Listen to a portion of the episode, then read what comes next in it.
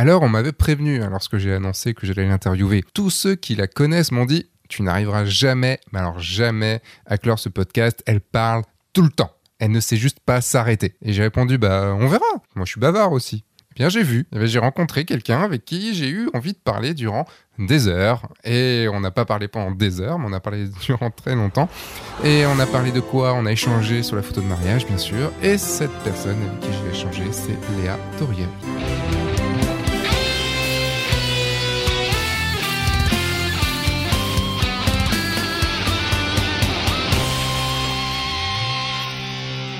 Bonjour, je suis Sébastien Roignan et vous êtes bien sur le guide du photographe de mariage, le podcast qui va vous donner les clés pour prendre votre indépendance et vivre de votre passion, la photo et plus particulièrement la photo de mariage.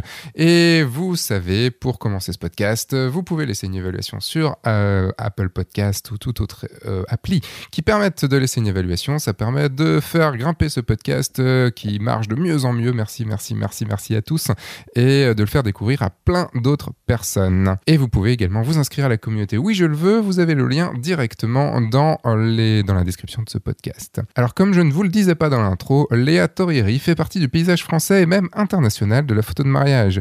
Et en tant que photographe de mariage, bien sûr, évidemment, en tant que auteur ou autrice, je sais même pas, je sais pas le, mot qu'on utilise. En fait, elle a sorti un livre avec euh, ses confrères Annie Gozard et Marine Poron, ce qui s'appelle Les secrets de la photo de mariage chez Erol. Et elle anime également avec ces deux personnes les workshops 72 heures donc vous devez sûrement la connaître. Durant ce podcast, on va échanger sur comment elle a réussi à devenir photographe de mariage après 14 ans d'études dans un tout autre domaine. Quand même, 14 ans quoi. On va parler également de comment s'adapter à ses mariés pour leur donner le meilleur et de plein, plein d'autres choses. Ai dit, elle est bavarde. Mais est-ce que tu peux te présenter, Léa? Oula Le podcast durera 3 heures. C'est ça. C'est ça. Euh, comme je te disais, j'ai une légende qui n'est pas totalement infondée, donc ça ne m'étonne pas que les gens disent que je parle facilement. Euh, On m'a dit bavarde. On m'a dit prévoit 4 heures parce que. Euh, c'est ça. C'est un adjectif assez courant en fait euh, qui, qui, me colle à la peau. Je ne comprends pas pourquoi. Euh, donc du coup, me présenter, mais par quel biais Me présenter moi, moi photographe. Je repars de quel niveau? Parce qu'en effet, ça peut prendre plusieurs jours aussi. J'ai envie de te dire ce, que, ce qui est important pour toi. la réponse, c'est la réponse de merde. c'est ça. tout est important. Alors, on va commencer. Quand es-tu née? Non, bah, je suis donc parisienne. Euh, parisienne euh, vraiment euh, de cœur. J'ai toujours vécu ici. Je suis née ici. Je me verrais pas vraiment vivre ailleurs. Comment tu fais? Comment je fais Moi, ah, j'arrive à Paris, je veux repartir direct. je suis amoureuse de ma ville, mais vraiment. Euh, j'ai eu la chance, comme je te disais, euh, d'être, euh, d'avoir une vie un peu privilégiée parce que mon grand-père était architecte et qui nous a construit un petit, une petite maison sympa en plein centre de Paris. Et j'ai vécu Paris comme un village. C'est-à-dire pour moi, Paris, ça se limite aux quelques rues autour de la rue Mouffetard et de la place de la Contrescarpe. Le reste, c'est déjà plus Paris. C'est où ça? De nom, je connais, mais... C'est le 5e arrondissement, quartier latin. C'est le plus vieux quartier de Paris. Ok. Ah, je suis à deux pas de la Seine, à deux pas de Notre-Dame. Enfin, c'est vraiment le quartier euh, extrêmement. Euh, bah, c'est le cœur de Paris, quoi. Et, j'ai toujours vécu euh, dans un petit pâté de maison. Pour l'anecdote qui fait marrer, c'est que la première fois où j'ai voulu m'installer en dehors de chez mes parents, j'ai fait le tour des agences immobilières autour de chez moi et je leur ai donné un périmètre de recherche où à chaque fois ils me regardaient comme ça avec des yeux en me disant mais elle plaisante ou elle plaisante pas? Je me suis dit, si, non. Je vais dans les 15 mètres autour. C'est ça. les quelques rues là autour, je ne veux pas m'éloigner. J'ai toujours tout fait à pied. J'ai jamais eu à travailler loin de chez moi. Donc, j'ai jamais eu à me confronter aux deux heures de transport euh, quotidien. Donc, en euh, gros, tu es dans un petit village de 10 000 habitants. Exactement, au cœur de Paris. et euh, j'ai vu que tu avais fait des études dans la photographie. Pas du tout. ouais, j'ai eu un parcours scolaire très académique et très scientifique. J'ai fait des très longues études. Euh, en tout, ça m'a pris 14 ans. D'accord. Euh, d'études 14 ans d'études, ouais. Waouh. Mais par contre, tu fais pas tes 80 ans là quand même. C'est. Euh, J'ai fait. ah oui, c'est vrai, il faut pas que je m'éloigne. J'ai fait. Si tu peux t'éloigner un peu, mais je, je, reviendrai un peu parce que bon. j'ai. Non, j'ai, ça va. J'ai trouvé une cour de jouvence. non, j'ai commencé, euh, je suis sortie du bac à, même à 17 ans et j'ai enchaîné euh, les 14 ans et j'ai commencé à travailler en parallèle. En fait, c'est l'avantage des études que j'ai choisies. Donc à la base, je suis pharmacienne. D'accord. et très vite en pharmacie, on peut commencer à travailler en officine en parallèle. Donc dès la deuxième année, en fait, on peut commencer à travailler, ce qui m'a permis très vite de, de m'assumer financièrement, en fait en tout cas en partie. Euh, du coup, j'ai travaillé pendant toutes mes études jusqu'à l'internat. Donc l'internat, c'est un deuxième concours. Et là, en fait, on rentre dans le milieu professionnel et j'ai fait huit ans à l'hôpital où en fait j'étais encore étudiante mmh. parce que j'ai fait le parcours d'interne euh, de thèse. Mais on est déjà professionnel parce qu'en fait, mmh. euh, tout repose sur nous, les responsabilités, le travail. donc, c'est un double statut un peu particulier. Voilà. Et en parallèle de la fin de ma thèse, une fois que l'internat était terminé, que j'avais fini les gardes de nuit, mmh. je me suis dit, tiens, il me reste plein de temps. si je faisais de la photo en plus. j'ai eu un petit côté, j'ai un petit côté comme ça où j'ai toujours fait deux choses en même temps. En, quelle année ça? En 2012 que j'ai lancé euh, la photo. Donc tu étais encore en train de, travailler à l'hôpital? J'étais encore en train de travailler à l'hôpital et j'étais encore en train de faire ma thèse. et j'étais encore, j'avais pas encore tout à fait fini mon internat, donc j'avais trois, trois casquettes euh, j'ai écrit mes deux thèses euh, successives parce que du coup en pharmacie. sujet de tes thèses? Alors en pharmacie, euh, en pharmacie c'était sur la vaccination d'un point de vue plus plus pharmacie. Et alors en, en sciences c'était la vaccination par voie mucosale contre le VIH et la grippe aviaire. Voilà, ça, ça me fait rêver. Globalement, franchement, en termes de sujet de thèse, j'ai un des sujets les plus compréhensibles par des gens qui sont non scientifiques. Je te dirais, je serais même, même incapable de te citer le, le, titre de la thèse de mon mari, tellement euh, c'est beaucoup plus euh, fondamental et, précis. D'accord. donc, ouais, ouais. Non, moi, ça, ça, va. C'était relativement compréhensible de l'extérieur. Et donc, à ce moment-là, tu t'es dit, euh, c'est cool, je vais devenir photographe. Bah, en fait, initialement, c'était pour pouvoir. Je me suis professionnalisée pour pouvoir faire du mariage, en fait. Parce que j'ai eu. Euh, j'ai de la chance d'avoir euh, pas mal d'amis, avoir des groupes d'amis hyper. Euh, hyper Enfin, on a un groupe soudé, qui vient depuis la fac, côté de mon mari et de mon côté aussi. Et du coup, on a eu pas mal d'amis qui se sont mariés entre 2006 et 2010 on faisait 4 à 5 mariages par an en fait. D'accord. Donc avant d'imaginer être photographe, j'avais déjà une expérience des mariages, on va dire, mais d'un point de vue plus euh, ah, festif que, que photographique. Plus, plus, du point de vue alcool que du... C'est ça, exactement. J'avais déjà pris cette expérience-là. Mais euh, je faisais de la photo depuis toujours. En fait, j'ai un appareil photo avec moi depuis euh, que j'ai 7 ans. C'était très vite, c'est devenu indispensable que je photographie tout mon quotidien. Enfin, mes souvenirs personnels étaient hyper importants. Euh, et, du coup, j'avais pris l'habitude de photographier un peu tout ce qui se passait. Et donc, forcément, bah, au mariage d'amis, je faisais des photos pour moi, en fait, pour mes propres souvenirs. Bah, je leur donnais quand même. C'était aussi leur mariage. C'est mieux quand même. Voilà. non, non, j'ai fait des photos, mais tu les auras pas. donc voilà, et puis c'est les copains qui ont commencé à me dire Mais pourquoi t'en fais pas ton métier? Pourquoi t'en fais pas ton métier? Pourquoi Je sais parce que c'est pas un métier. ah, ça y est, c'est parti. Voilà. Et on t'a posé la question Est-ce que tu es photographe Photographe? Ah oui, ça, un paquet de fois, oui. non, c'est ton seul métier, mais c'est ton vrai métier. Ah oui. Bah maintenant, oui, mais pendant un temps, ça l'était pas. Et pendant un temps, moi-même, j'y croyais pas, en fait. Hmm. Parce que je suis d'une famille, euh, d'une famille euh, intellectuelle pour qui il faut un vrai métier, il faut des études. Et mon grand-père était quelqu'un d'extrêmement. Euh, artiste touche à tout. il avait une production de peinture incroyable. Celui qui était architecte. Celui qui était architecte. Il a une production de peinture énorme. Il a fait beaucoup de films, beaucoup de photos. Donc, euh, mais tout ça en loisir. Il n'a jamais cherché à en vivre. Il n'a jamais cherché à ni vendre ni. Euh, enfin voilà. Du coup, pour moi, c'est enfin voilà la photo. Pour moi et le reste de la famille, la photo c'était un loisir. Ça pouvait pas être un vrai métier. Ce que juste, je comprends pas. C'est comme tu as hum, fini ta thèse tu t'es pas dit euh, à ce moment-là, bah, tu vas bosser en hôpital et enfin tu vas. Si, bah, c'était le projet initial. C'est-à-dire que. Parce qu'en fait, j'ai l'impression que tu as voulu te professionnaliser pour le faire du mariage, mais ça me semble incompatible en fait, le côté hôpital et le côté faire du mariage à côté. Enfin. Euh, ah, J'étais optimiste de tous ceux que je connais, enfin mon père travaillait en hôpital et tout, euh, c'était pas possible quoi. Bah, je t'ai dit en fait la, progression c'est que pendant toutes mes études j'ai fait deux choses à la fois, c'est-à-dire systématiquement je travaillais et en même temps je faisais mes études. J'ai fait des études qui sont mm, qui sont assez prenantes déjà de base, euh, donc euh, j'ai pris l'habitude de travailler beaucoup en fait. Et, mm, et pendant un temps Euh, l'internat et la thèse de sciences, ça, ça peut être compliqué parce qu'on a des stages tous les six mois. En fait, on doit choisir son stage et c'est en fonction de son classement à l'internat. Donc, en fait, tu ne sais jamais dans quel hôpital tu vas être et dans quel stage tu vas être. Et quand tu fais une thèse, il faut pouvoir faire tes manips dans un labo, c'est trois ans minimum au même endroit. Quoi. Hmm. Donc ça peut être incompatible. J'ai la chance sur Paris, heureusement, de jamais être trop loin et de pouvoir avoir beaucoup de choix, euh, voilà. Mais ça arrivait régulièrement que je fasse six mois de stage euh, dans un hôpital où j'étais pas euh, pour faire ma thèse. Donc je faisais les deux en fait. Donc je faisais déjà deux boulots à plein temps en fait. Plus ton mari du coup. Ouais, c'est ça. J'ai l'impression que tu l'as rencontré tôt. Ouais. Donc, d'accord. Mais il était en thèse aussi, donc il connaissait ce, il connaissait ce rythme. Ouais, mais vie bien remplie quand même, quoi. Vie très remplie. Et, en fait, euh, j'ai arrêté du coup, enfin j'ai fini l'internat, hmm. j'ai arrêté les gardes parce que du coup j'avais les gardes de nuit en, plus, donc euh, ça m'arrivait de faire 36 heures de travail d'affilée sans, sans me coucher quoi. Donc ça, ça, t'entraîne à une certaine résistance. 72 heures, c'est bon. Exactement, j'ai doublé.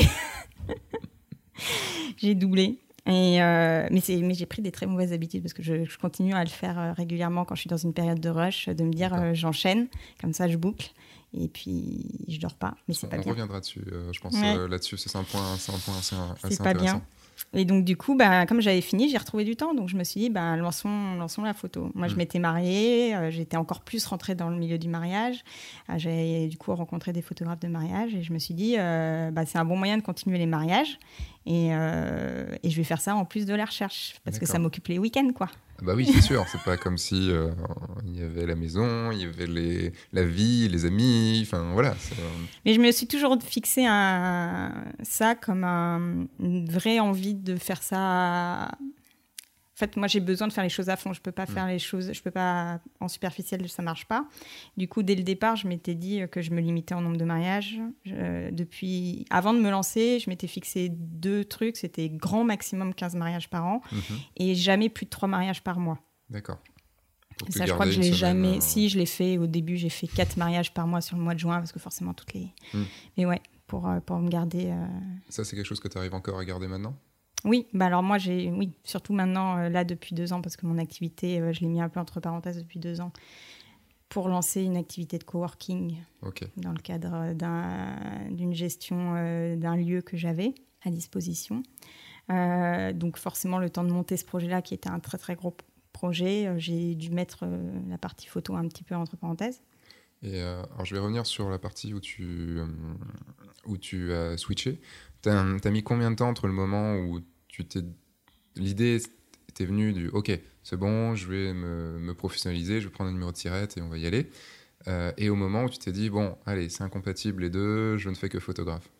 Alors déjà je suis pas très lente je suis pas très rapide justement lapsus je suis pas très rapide à la décision parce que donc mon mariage était en 2010 en 2010 j'étais sûre que je voulais faire de la photo de mariage. C'était j'ai lancé mon activité que début 2012 déjà, il m'a fallu deux ans pour réussir à oser me dire euh, j'ai les moyens, j'ai les compétences pour me lancer. Mmh. Donc en 2012, j'ai ouvert mon activité en mai. Mmh. Je me suis dit que je ne trouverais jamais pour l'été 2012. Euh, et en fait, j'ai eu la chance d'avoir trois beaux mariages immédiats et qui, euh, notamment un, m'a ramené, m'a rempli la saison quasiment suivante de, parce que c'était le premier mariage d'un groupe d'amis. voilà. Ça, c'est les bons plans, ça. Ouais, c'était le coup de chance. Alors, par contre, ça te donne des mauvaises habitudes. C'est que moi, mes deux, trois premières saisons, j'ai rien eu à faire pour trouver des clients, mais vraiment ah oui, quoi. Donc pas de com, rien, et après tu te retrouves comme une merde en disant ah pourquoi il y a plus, bah, ils sont tous mariés, mince. c'est exactement ça. Donc j'ai eu beaucoup de chance au début, mais ça m'a pas, ça m'a pas appris les bonnes habitudes. Euh, en fait, c'est un, truc que je vois beaucoup aussi euh, chez mes élèves, c'est le côté, euh, il y a des coups de bol, et, et le truc c'est que le coup de bol devient tout de suite une généralité dans la tête. C'est ça. Ben, on a vite fait de on a vite fait de se reposer là-dessus, surtout quand c'est plus confortable, parce que moi, euh, la com, c'est pas du tout mon truc à la base. Euh, je viens d'un milieu où on n'a pas besoin de se vendre, on n'a pas mm. besoin de communiquer sur soi.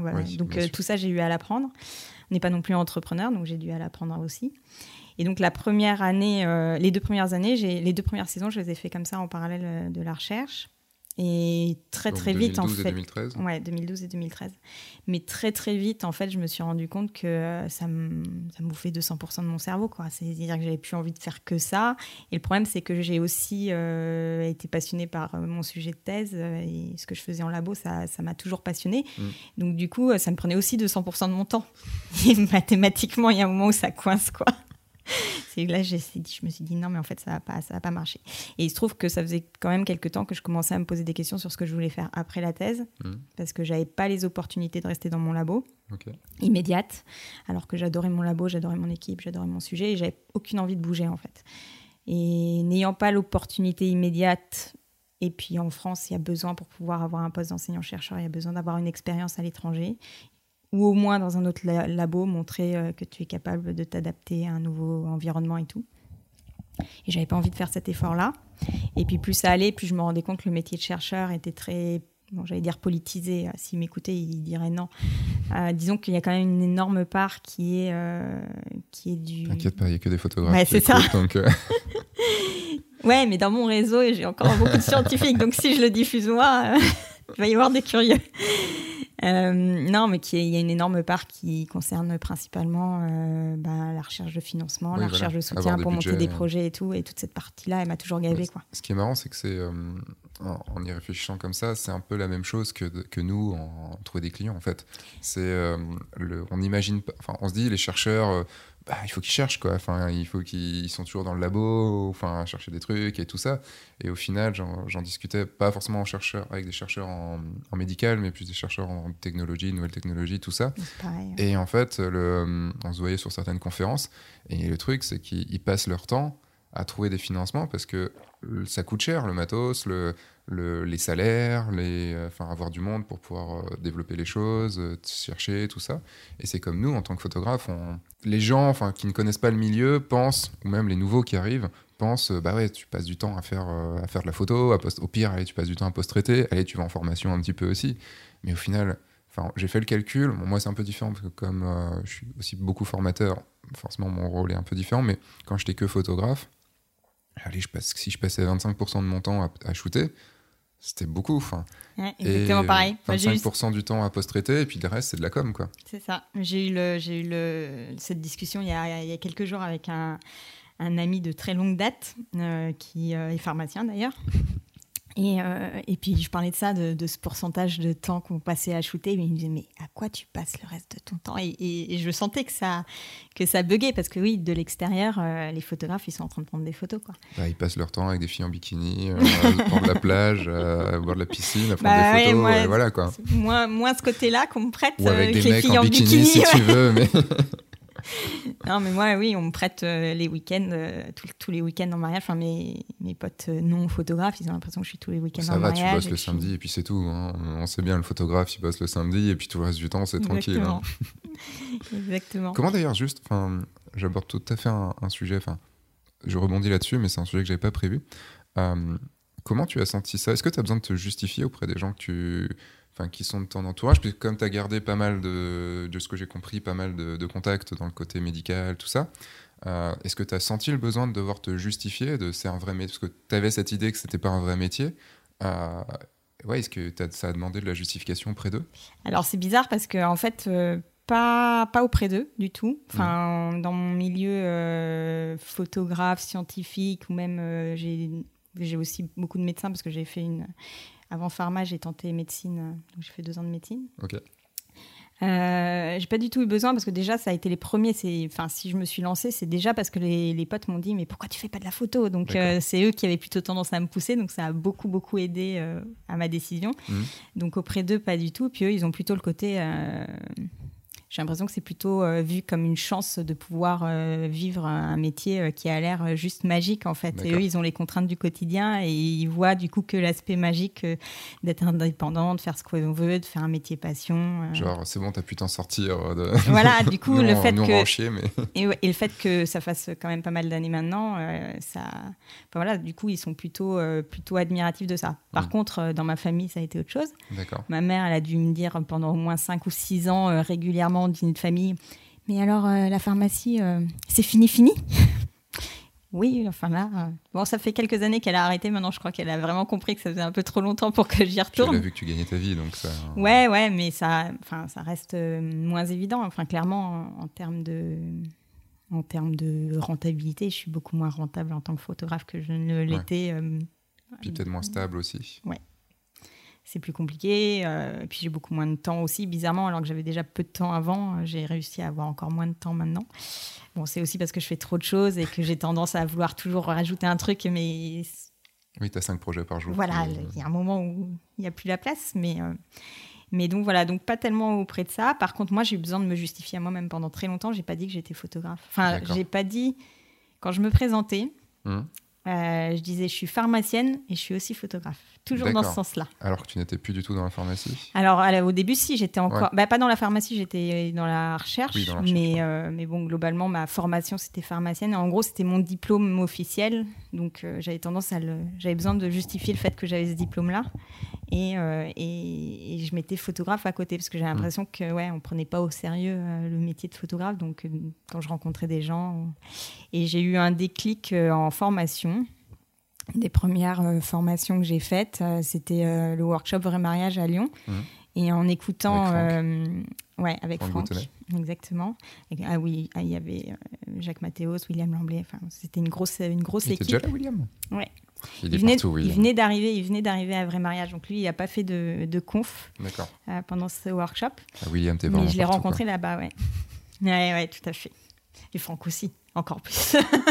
Franck, normalement, je fais, normalement, je fais son podcast la semaine prochaine. Normalement, si on arrive à se caler. et, euh, et du coup, ouais, j'ai fait donc euh, vrai mariage. C'était deux jours de conf non-stop. Euh, donc conf où t'es pas dans l'interaction, t'es juste assis sur une chaise à écouter ce qui se passe. C'est quelque chose dont j'avais l'habitude dans le milieu scientifique parce que très régulièrement j'allais en congrès pour écouter des gens parler de leur travail de scientifiques, donc présenter leurs résultats. Et à cette époque-là, tu me mettais dans une salle, tu me mettais sur une, sur une chaise de conférence. Dans les 30 secondes, j'étais endormie. C'était un truc. je manquais tellement de sommeil avec les gardes, etc. Et puis avec le côté euh, rythme non-stop, que dès que j'étais posée là, je m'endormais. Il y avait toujours une phase où je m'endormais. Ça m'est arrivé de m'endormir en réunion euh, de 12 personnes avec des pontes. Enfin bon. là, tu te dis, il y a un petit problème d'attention. Et, de euh, fatigue aussi un petit de fatigue énormément. Et en fait, je suis arrivée à vrai mariage, j'avais pas dormi depuis trois jours, donc je, suis arrivée dans un état très très fatigué. Et là, euh, organisation par Marie Astrid, qui te met des trucs tout le temps du matin au soir, qui te fait de tenir toute la nuit. Euh, on a picolé toute la nuit entre les deux journées, plus avec des challenges photos, donc tu vas pas te coucher parce que tu as le challenge photo à faire. Bon, bref. J'ai commencé la deuxième journée en me disant je vais jamais tenir quoi. Ça fait 48 heures que j'ai pas dormi, que je me suis pas couchée et tout. Et en fait, pas une seconde d'inattention, pas une seconde euh, les yeux qui se fermaient et tout. Et en fait, j'ai eu ce déclic-là et de me dire, mais en fait, la différence, c'est que là, je suis dans mon élément, en fait. Et donc, à partir de ce jour-là. qui allait te taper aussi, si tu. Ouais, ouais. Bon, on était beaucoup quand même, on était 90, je crois. Oui, mais il a l'œil. Et du coup, voilà, depuis ce jour-là, je me suis affirmée euh, comme photographe et j'étais déjà passée à, temps plein en fait. Moi, j'étais passée en temps plein, donc ça c'était fin 2014 et moi je suis passée à temps plein en fait avec la naissance de mon fils. C'est-à-dire que. Et en plus, allez, on fait un gamin. Voilà, c'est ça. C'est que euh. sur les 200% de recherche et 200% de photos, je me suis dit, où est-ce que je place mon fils? On veut faire un enfant, mais je le mets où? Et du coup, là, je me suis dit, bon, allez, on fait l'enfant et euh, bah, je vais profiter du congé maternité pour me dire on, va voir quoi. Est-ce que je mm. suis capable de relancer une activité euh, à temps plein? Et à ce moment-là, ça marchait bien à cause de, la chance du débutant qui faisait que mes saisons se remplissaient toutes seules. C'est cool, Donc j'étais à, voilà, j'étais à mes 15 mariages sans aller chercher mes clients et sans avoir fait. J'avais pas de site internet, j'avais pas de com, j'avais rien. J'avais juste ma page Facebook où j'avais pas de photos.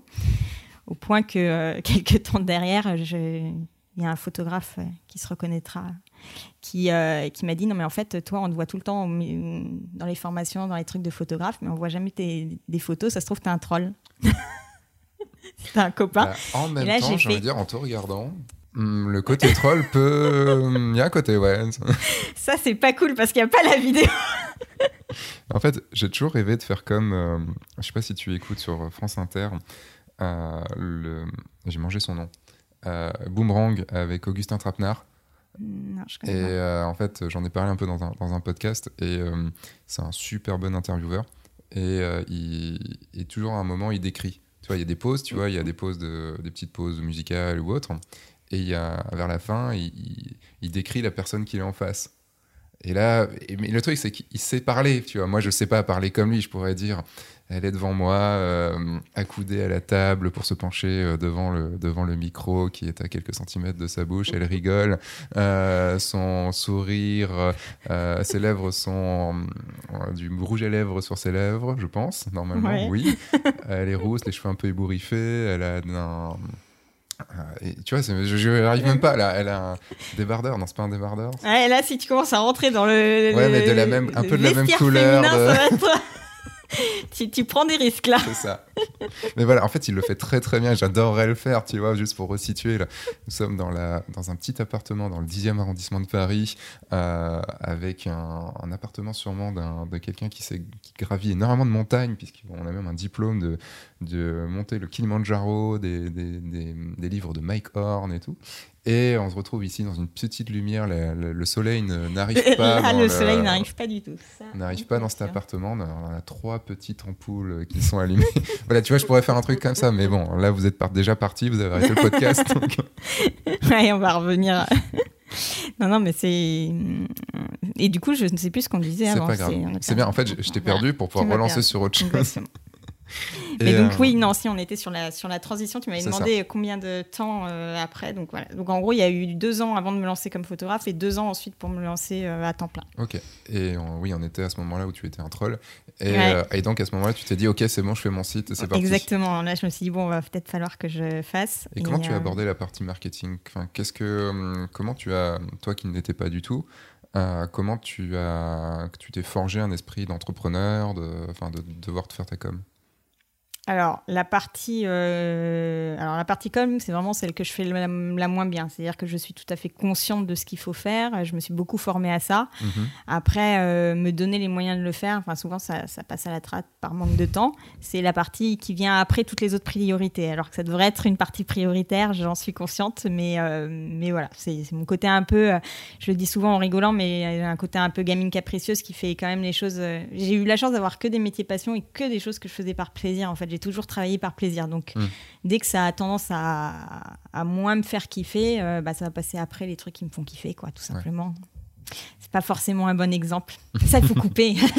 non, non, c'est intéressant parce que c'est, euh, en fait, c'est ce qui est, drôle. Chose, euh, Mais par contre, la partie entrepreneuriat, ça, j'ai toujours eu une vision. Euh, on va dire que ma formation aide aussi quand même parce toute que la partie genre faire un faire un prévisionnel, ouais, toutes ces choses-là. Tout ça, ça me pose pas de problème. je suis une matheuse à la base, donc les chiffres c'est pas un problème. donc la partie déjà la valeur de mon travail, j'en ai toujours eu conscience. Conscient, Conscience. Euh, j'ai jamais fait des tarifs vraiment ras du plancher dès le départ quand je me suis lancée. commencé à combien? Ma premier, mon tout premier mariage, euh, sans expérience du tout, je crois que j'étais à 1100, pratiquement 1200 la journée complète avec la soirée. Ah oui, pour, une, pour un début, c'est bien quand même. Et puis c'était il y a, euh, il y a 2012, 2012, il y a 28 ans. Mmh. Euh, et c'était les tarifs étaient beaucoup beaucoup plus bas que maintenant. Quand maintenant il y a des débutants qui se lancent à, qui se lancent les 1000 euros passés. Euh, à l'époque, les gens ils se lançaient à 400 euros maxi quoi. Peut-être un peu plus quand même. Mais ah, franchement, j'avais beaucoup de, enfin, je connaissais beaucoup de photographes. Et d'ailleurs, un, un, de mes problèmes, c'était que je me lançais plus cher que mes photographes de mariage. Et... Que, le photographe que tu as eu, tu veux dire Oui, que le photographe que j'avais engagé moi. en fait, le truc, c'est que moi, euh, j'avais pas calculé euh, sa rentabilité à lui. Hmm. Quand je l'ai engagé. Euh, qui devait être nul, quoi. Voilà. Et le truc, c'est que, bah, après coup, je m'en suis limite voulu d'avoir été prête à payer si peu un photographe de mariage. Mais à l'époque, pour le coup, j'avais aucune notion. J'avais payé, c'était 800 euros journée et soirée avec deux photographes. Ah ouais ah ouais, niveau rentabilité, là, on est, on est rien en fait. Quoi. Ça. Déjà tout seul, euh, c'est pas de rentabilité, alors à deux. Ça. Ok. Donc, euh, donc euh, voilà, c'est limite, tu te dis après, je vais rappeler mes photographes, je vais les payer plus. ça dépend, tu étais contente ou pas Oui, oui, sur le, sur, bon après on a eu d'autres problèmes, donc là, là-dessus on va pas rentrer dans les détails, problèmes relationnels. Hmm. Mais, euh, mais sur le coup, ouais, j'étais contente. Et juste pour information, tu es à combien en moyenne en ce moment? Je suis à 2000. Ma, ma base, c'est 2005 euh, sur euh, journée-soirée. sans livre, sans. Ok. Juste la présence du. Enfin, la présence et les photos du, du matin au soir. Sachant que je fonctionne à la, au forfait à la journée parce que déjà je veux en faire pas beaucoup, donc je veux des journées complètes. Mhm. Au début, je faisais un, forfait journée et un forfait soirée. Et une des seules fois où on m'a pas réservé la soirée, j'étais euh, tellement frustrée de pas rester pour la soirée que je me suis dit, il faut que je trouve une solution pour que plus jamais on me prenne pas pour la soirée. Mais tu sais que c'est un, un truc que j'ai noté. Parce que j'ai épluché ton site. Et après, quand tu es arrivé tout à l'heure, tu m'as dit Ah non, mais mon site, il est pas à jour depuis deux ans. J'ai épluché ton site et il y a quelque chose que j'ai pas compris dessus dans, dans tes offres. Ouais. Euh, tu dis euh, Attends, je reprends, je retrouve ma ligne. tu mets que tu es là, euh, du matin jusqu'au bout de la nuit, tout ça. Et en fait, dans la partie options, tu as soirée mariage hors formule. Ouais. bah, ça, c'est, tu vois, c'est parce que j'ai pas mis mon site à jour depuis plus de trois ans, donc euh, forcément, voilà. Non, non, mais si, en fait, je propose quand même une petite formule, mais généralement euh, sans la soirée. D'accord. Mais, euh, mais généralement, je m'arrange pour, pour qu'elle soit pas du tout intéressante pour les mariés. Donc en fait, tu leur proposes, on passe vraiment d'un point à l'autre, ce qui est cool, mais tu passes vraiment là sur une seule formule. en gros, tu es quasiment à une seule formule avec quelques options. En fait, Sur, ma, sur ma plaquette, j'ai trois formules. Mm euh, jusqu'à pendant très longtemps, j'avais trois formules qui étaient euh, une formule juste journée, une formule journée soirée et une journée journée soirée avec album. D'accord. Et dans laquelle je rajoutais une séance engagement. Et le reste était en option. Hmm.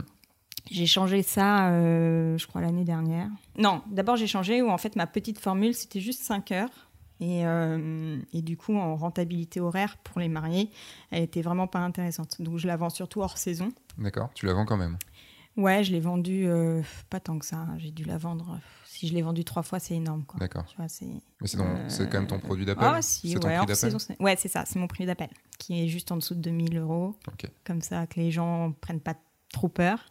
Et puis ensuite, ils se rendent compte que pour 2005, ils ont euh, trois fois plus de choses. Donc, euh, c'est pas, pas intéressant de, mm. restreindre les heures. Et surtout, je fonctionne pas à l'heure. Donc, moi, je regarde jamais ma montre. Je m'adapte complètement au planning de la journée. D'accord. Donc, tu peux autant faire une journée de 12 heures comme une journée de 20 heures. Quoi. Ouais, c'est ça.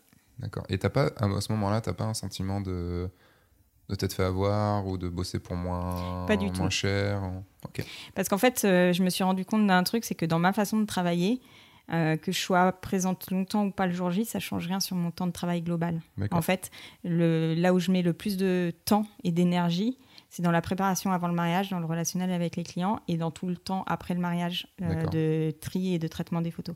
Donc au final, le jour J, oui, certes, il, il peut y avoir plus ou moins 5 heures d'un mariage à l'autre, mais ces plus ou moins 5 heures, en fait, elles influent rare, très rarement sur le nombre de photos que j'ai pris parce que souvent c'est parce que le planning est plus élargi, euh, parce mm. qu'il y a des temps de déplacement. Dès que je suis en région parisienne, il y a des temps de déplacement importants. Et quand c'est c'est quand même très souvent des mariages où c'est plus cool, où en gros je commence euh, plutôt en début d'après-midi ou en fin de matinée. Et mm. donc dans ce cas-là, j'ai encore plus d'énergie pour euh, finir au bout de la nuit. Et après, le côté au bout de la nuit, c'est mon côté je ne, je ne sais pas partir. quoi. C'est que, c'est que s'il y a de l'ambiance, il a Je prends note pour tout à l'heure. ah oui, non, moi, il faut me mettre dehors. Je, je, je n'arrête jamais rien. C'est, tu vois, la dernière en soirée, quand tout le monde est à plat, moi, je suis encore là, euh, en, train de, en train de fermer la porte. J'ai besoin de fermer la porte. S'il reste quelque chose quand je m'en vais, j'ai cette frustration de me dire qu'est-ce que je suis en train de louper? D'accord. C'est j'ai toujours été comme ça. Donc finalement, le mariage, je le vis un peu comme ça aussi. Non, mais c'est ça. En fait, c'est ce qui est, c'est ce que j'apprécie vraiment, tu vois, dans le fait de rencontrer des gens, enfin, des, nouveaux photographes de mariage par ce podcast et de pouvoir discuter comme ça. C'est que moi, au contraire, euh, il y avait ce côté. Euh, avant, j'étais au, forfait, enfin, on va dire au forfait, genre cérémonie, cocktail, soirée, enfin, comme beaucoup de gens. Et il y a une fois où j'ai vécu un, un cocktail où j'étais juste là pour le cocktail c'est une journée où j'ai eu trois trucs différents. Je crois que c'est la seule journée où j'ai fait trois, trois mariages différents, mais genre c'était que des. Enfin, il y avait deux séances couple un, et, un, et un cocktail, c'était au début, c'était en 2000. Et normalement, un cocktail pour moi, c'était 2h30, 3h, tu vois. Sauf que là, le cocktail durait 4h30. Et en fait, j'ai fait le ratio et j'ai fait Ah, mon taux horaire, il, est bas, en fait. Et j'ai eu l'impression, en fait, de m'auto-arnaquer, mm. tu vois. Et donc, le... et donc, à ce moment-là, je suis passé, non, ce sera à l'heure, et puis, euh, et puis c'est tout, quoi. Bah, moi, si vraiment je suis passé à l'heure, le truc, c'est qu'il y a d'autres facteurs qu'il faudrait que je prenne en compte. C'est-à-dire mm. que le nombre, le, nombre de personnes au mariage, le type de mariage influe aussi énormément. Quand tu as un mariage où tu as euh, deux cérémonies, tu as 250 personnes, euh, tu as un vin d'honneur qui, en effet, dure 4 heures, mm. tu vas avoir beaucoup Enfin, moi, je vais faire beaucoup, beaucoup plus de photos euh, que sur un mariage où je vais être juste à la mairie, où tout va s'enchaîner vite, où il va y avoir moins de gens. Donc, euh, globalement, euh, ça va impacter encore plus mon temps global. Donc, mon rapport à l'heure si je le définissais juste sur mon temps de présence euh, le jour J, je ne serais, pas, je serais pas moi rentable. Donc je préfère du coup me laisser une marge de travail, ça correspond à un package d'heures global. Et après, dedans, euh, c'est en fonction des mariages. Et en effet, il y a des mariages où c'est un peu plus long, mais mm. il y a aussi des mariages où c'est un peu plus court. Donc en fait, l'un dans l'autre, ça, ça. s'équilibre. Et sur le temps de soirée, c'est vraiment, là, on va dire, c'est du kiff que je m'offre. Donc en effet, j'offre aux mariés. Et je, leur dis, et je leur dis clairement, euh, clairement dans nos échanges, en fait. Je suis honnête là-dessus. Et puis, pour euh, bien clarifier les choses, parce que sinon je vais me faire taper sur les doigts par Marine et Annie, euh, c'est quelque chose qui est borné et qui se passe parce que j'ai. Enfin, je me fais pas avoir par mes clients. Mm. Et jamais, en fait, j'ai une position suffisamment euh, ferme sur le reste pour que les clients ils aient jamais essayé d'en abuser. En fait, c'est toujours, j'ai, toujours été dans la position où moi j'offre quand j'ai envie d'offrir, mais c'est tout. Mm. Je suis pas du tout dans une négociation ou quoi que ce soit. Comment tu arrives d'ailleurs ça? C'est une bonne question. Est-ce que c'est dans ton attitude? Est-ce que tu as une stratégie commerciale? Est-ce que bah, déjà c'est une assurance. Je pense que déjà c'est une confiance en soi. Au début j'étais très mal à l'aise et je le suis encore un petit peu. Ça, ça, demande encore un travail de parler de parler sous en, entretien, enfin en rendez-vous. La partie tarification, c'est vente réellement, c'est la partie sur laquelle je suis la moins à l'aise. Donc du coup, j'ai beaucoup dû travailler sur moi, je me suis beaucoup entraînée à trouver des, enfin, à fluidifier euh, le, les, le, le fait d'en parler pour que ça soit plus un blocage personnel. Mais à part cette partie-là qui en fait est liée à l'échange avec les gens, sinon euh, moi même j'avais pas besoin de me convaincre. Moi j'étais convaincue qu'il fallait que je me vende le bon prix, euh, que la valeur de mon travail, comme je te disais, comme j'ai beaucoup beaucoup travaillé euh, dans toute ma vie et même pendant mes études, enfin je savais ce que chaque heure de mon travail me demandait comme effort, donc du coup j'ai jamais accepté de travailler pour pour rien. Donc qu'il fallait que l'heure de travail soit suffisamment intéressante. Hmm. Je ne sors pas de chez moi si. Euh, enfin, clairement, je, refuse un, un, boulot qui n'est pas suffisamment rentable parce que, parce que sinon, je ne sors pas de chez moi. En fait, je, suis côté. Euh, en, en, parlant, tu vois, je, quand, en novembre, quand je vendais ma, ma grosse formation, j'ai réalisé un truc. Euh, c'est que beaucoup de gens cherchent à négocier. J'ai de la chance maintenant, en mariage et tout, pas grand monde essaye, enfin même personne essaye de négocier maintenant avec moi. Peut-être parce que si j'y arrive d'une façon assez, assez caractérielle et, puis voilà, enfin caractérielle, non c'est pas le mot, mais assez euh, déterminé on va dire. Ouais c'est ça, je pense que c'est une question. Mais euh, en formation, euh, surtout sur des vidéos, surtout des vidéos payantes ou autres, tu as toujours un petit côté négoce et enfin toujours non mais t'en as certains et ça m'a toujours gavé parce que déjà je considère mes formations pas chères et euh, il y a toujours ce truc de on veut payer encore moins cher. Et bon, sur une vidéo, tu dis c'est un peu différent parce que c'est pas une prestation euh, de quelqu'un qui va bien bosser ou pas. C'est une vidéo, elle est déjà faite. Il y a ce côté, euh, je me suis dit, il faut jamais négocier à la baisse avec un prestataire parce que s'il a le sentiment de venir pour pas assez cher, il va bâcler le travail. Exactement. Mais moi, moi c'est pareil. Moi, j'ai toujours eu tendance à vouloir offrir. Quand moi, je prends un prestataire, en effet, j'ai plutôt tendance à vouloir donner pour être sûr qu'il donne le meilleur de, lui-même. Quoi. Je pense qu'on est tous motivés parce qu'on va gagner, c'est juste humain. Mm.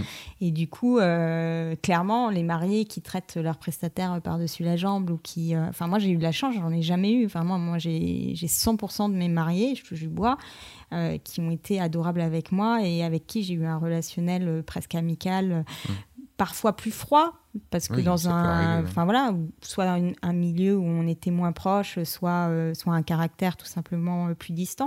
Mais euh, mais toujours toujours très correct et toujours à, comprendre que ben, on est des humains et qu'on a besoin d'être dans de bonnes conditions et qu'on doit être motivé pour travailler quoi. C'est logique.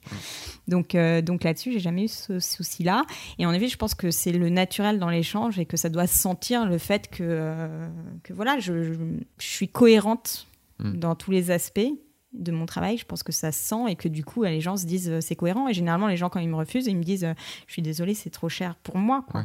Oui, c'est ça. Ils ne disent pas, ils essayent pas de négocier. Par contre, ouais, je, ne signe pas pas si fréquemment que ça, quoi, parce mm. qu'il y a plein de gens qui me, plein de mariés qui me, qui me prennent pas à contre-cœur, et souvent je le sens en plus le côté à contre-cœur.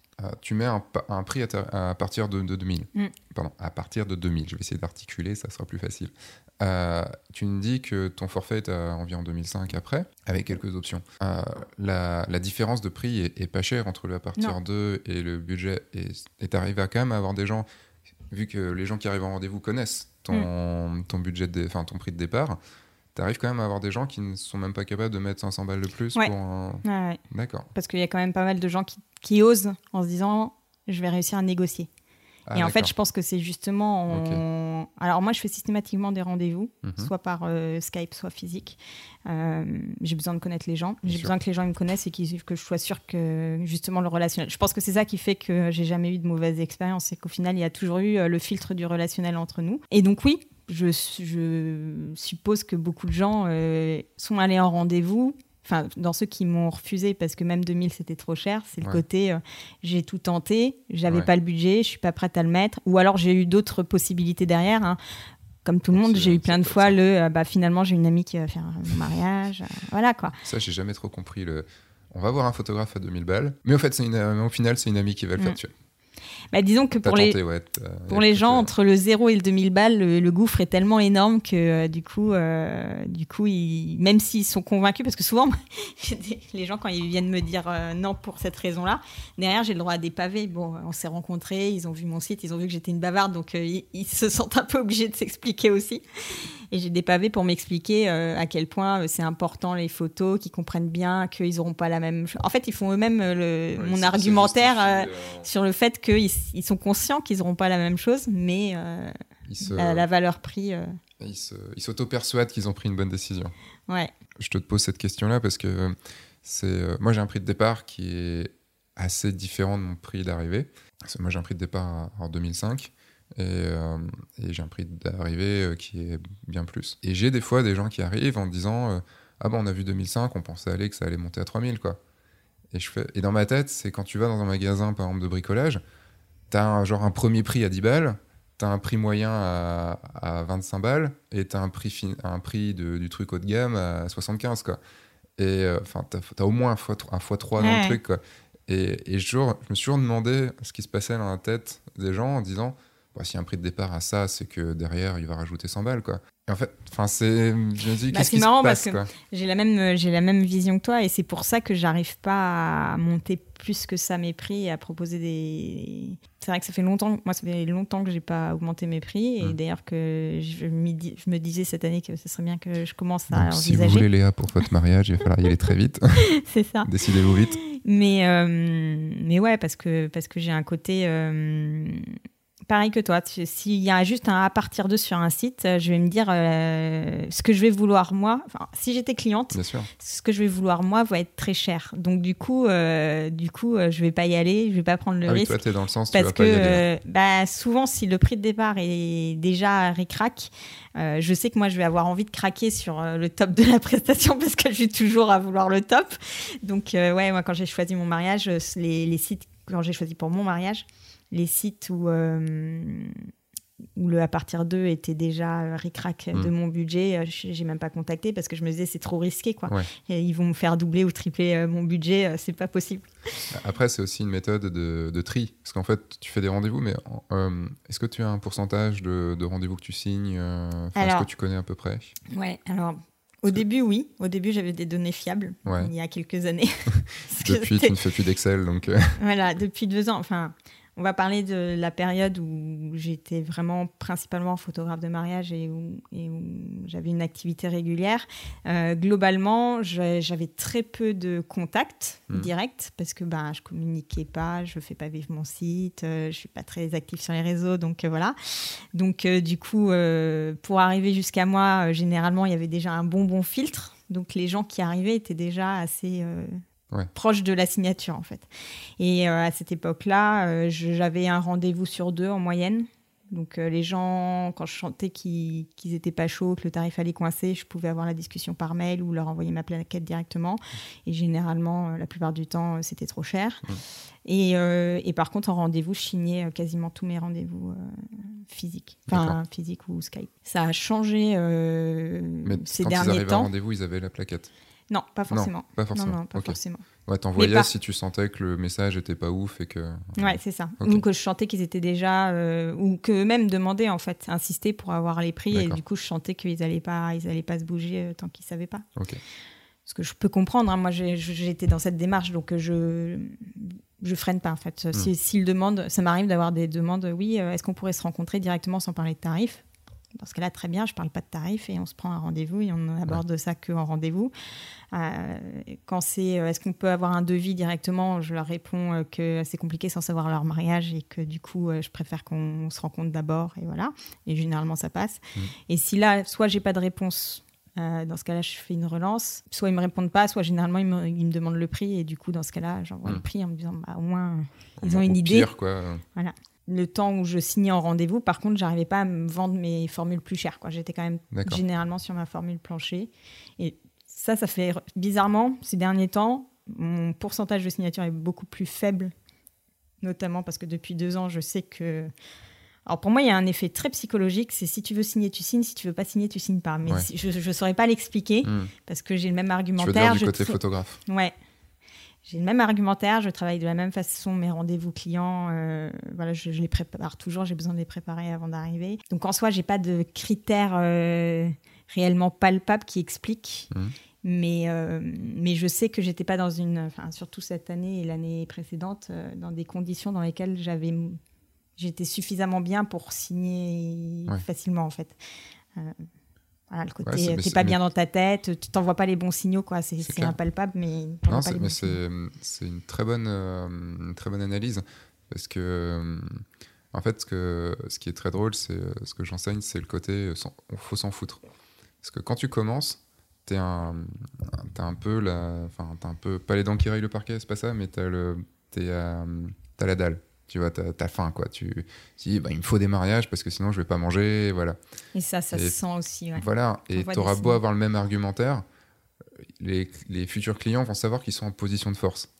Et, euh, et le moment où tu t'en fous de signer ou pas, bon, intérieurement, tu t'en fous pas parce que tu fais un rendez-vous et t'as pas bah envie de perdre ton temps. Mm. Mais, euh, ou si les mariés sont cool, t'as pas envie de, de, passer le truc. Mais si tu t'en fous, si tu es prêt à perdre, euh, enfin, à ne pas signer, en fait, c'est eux qui vont te vouloir parce que tu es, tu deviens la personne. Enfin, eux sont plus en position de force, ils sont en côté. Euh, mais je le veux parce qu'en fait, il me veut pas. Enfin, parce que, enfin, parce que c'est inaccessible. C'est comme en, séduction. Enfin, on est toujours séduit par la personne qui s'en fout de nous, alors que la personne qui est à fond mm. sur nous, euh, ben. Ouais, ouais, il y a des petits trucs comme ça qui sont très, euh, très inconscients, très psychologiques et très qui, qui jouent énormément dans la manière mm. dont ça match ou pas avec, avec le client. Quoi. Est-ce qu'on passerait un peu sur le côté quand même mariage shooting? Ouais. Parce qu'on a parlé beaucoup. En fait, dans, dans, ces podcasts, je parle beaucoup, beaucoup marketing, beaucoup euh, vente et tout ça, mais en fait, c'est un sujet qui bizarrement me passionne. Euh, alors qu'au début, le marketing, c'était vraiment le mal, c'était le bah, truc. moi, ça me euh, passionne d'un point de vue purement intellectuel, mais pour le coup, je suis pas, je suis pas du tout. Un, je sais que je suis pas un exemple à plein de niveaux. voilà. Après, j'ai une expérience que je peux expliquer, mais mais clairement, c'est pas, c'est pas c'est pas ce qui me représente. Et d'ailleurs, c'est pour ça que nous, dans nos formations, on fait pas du tout de marketing.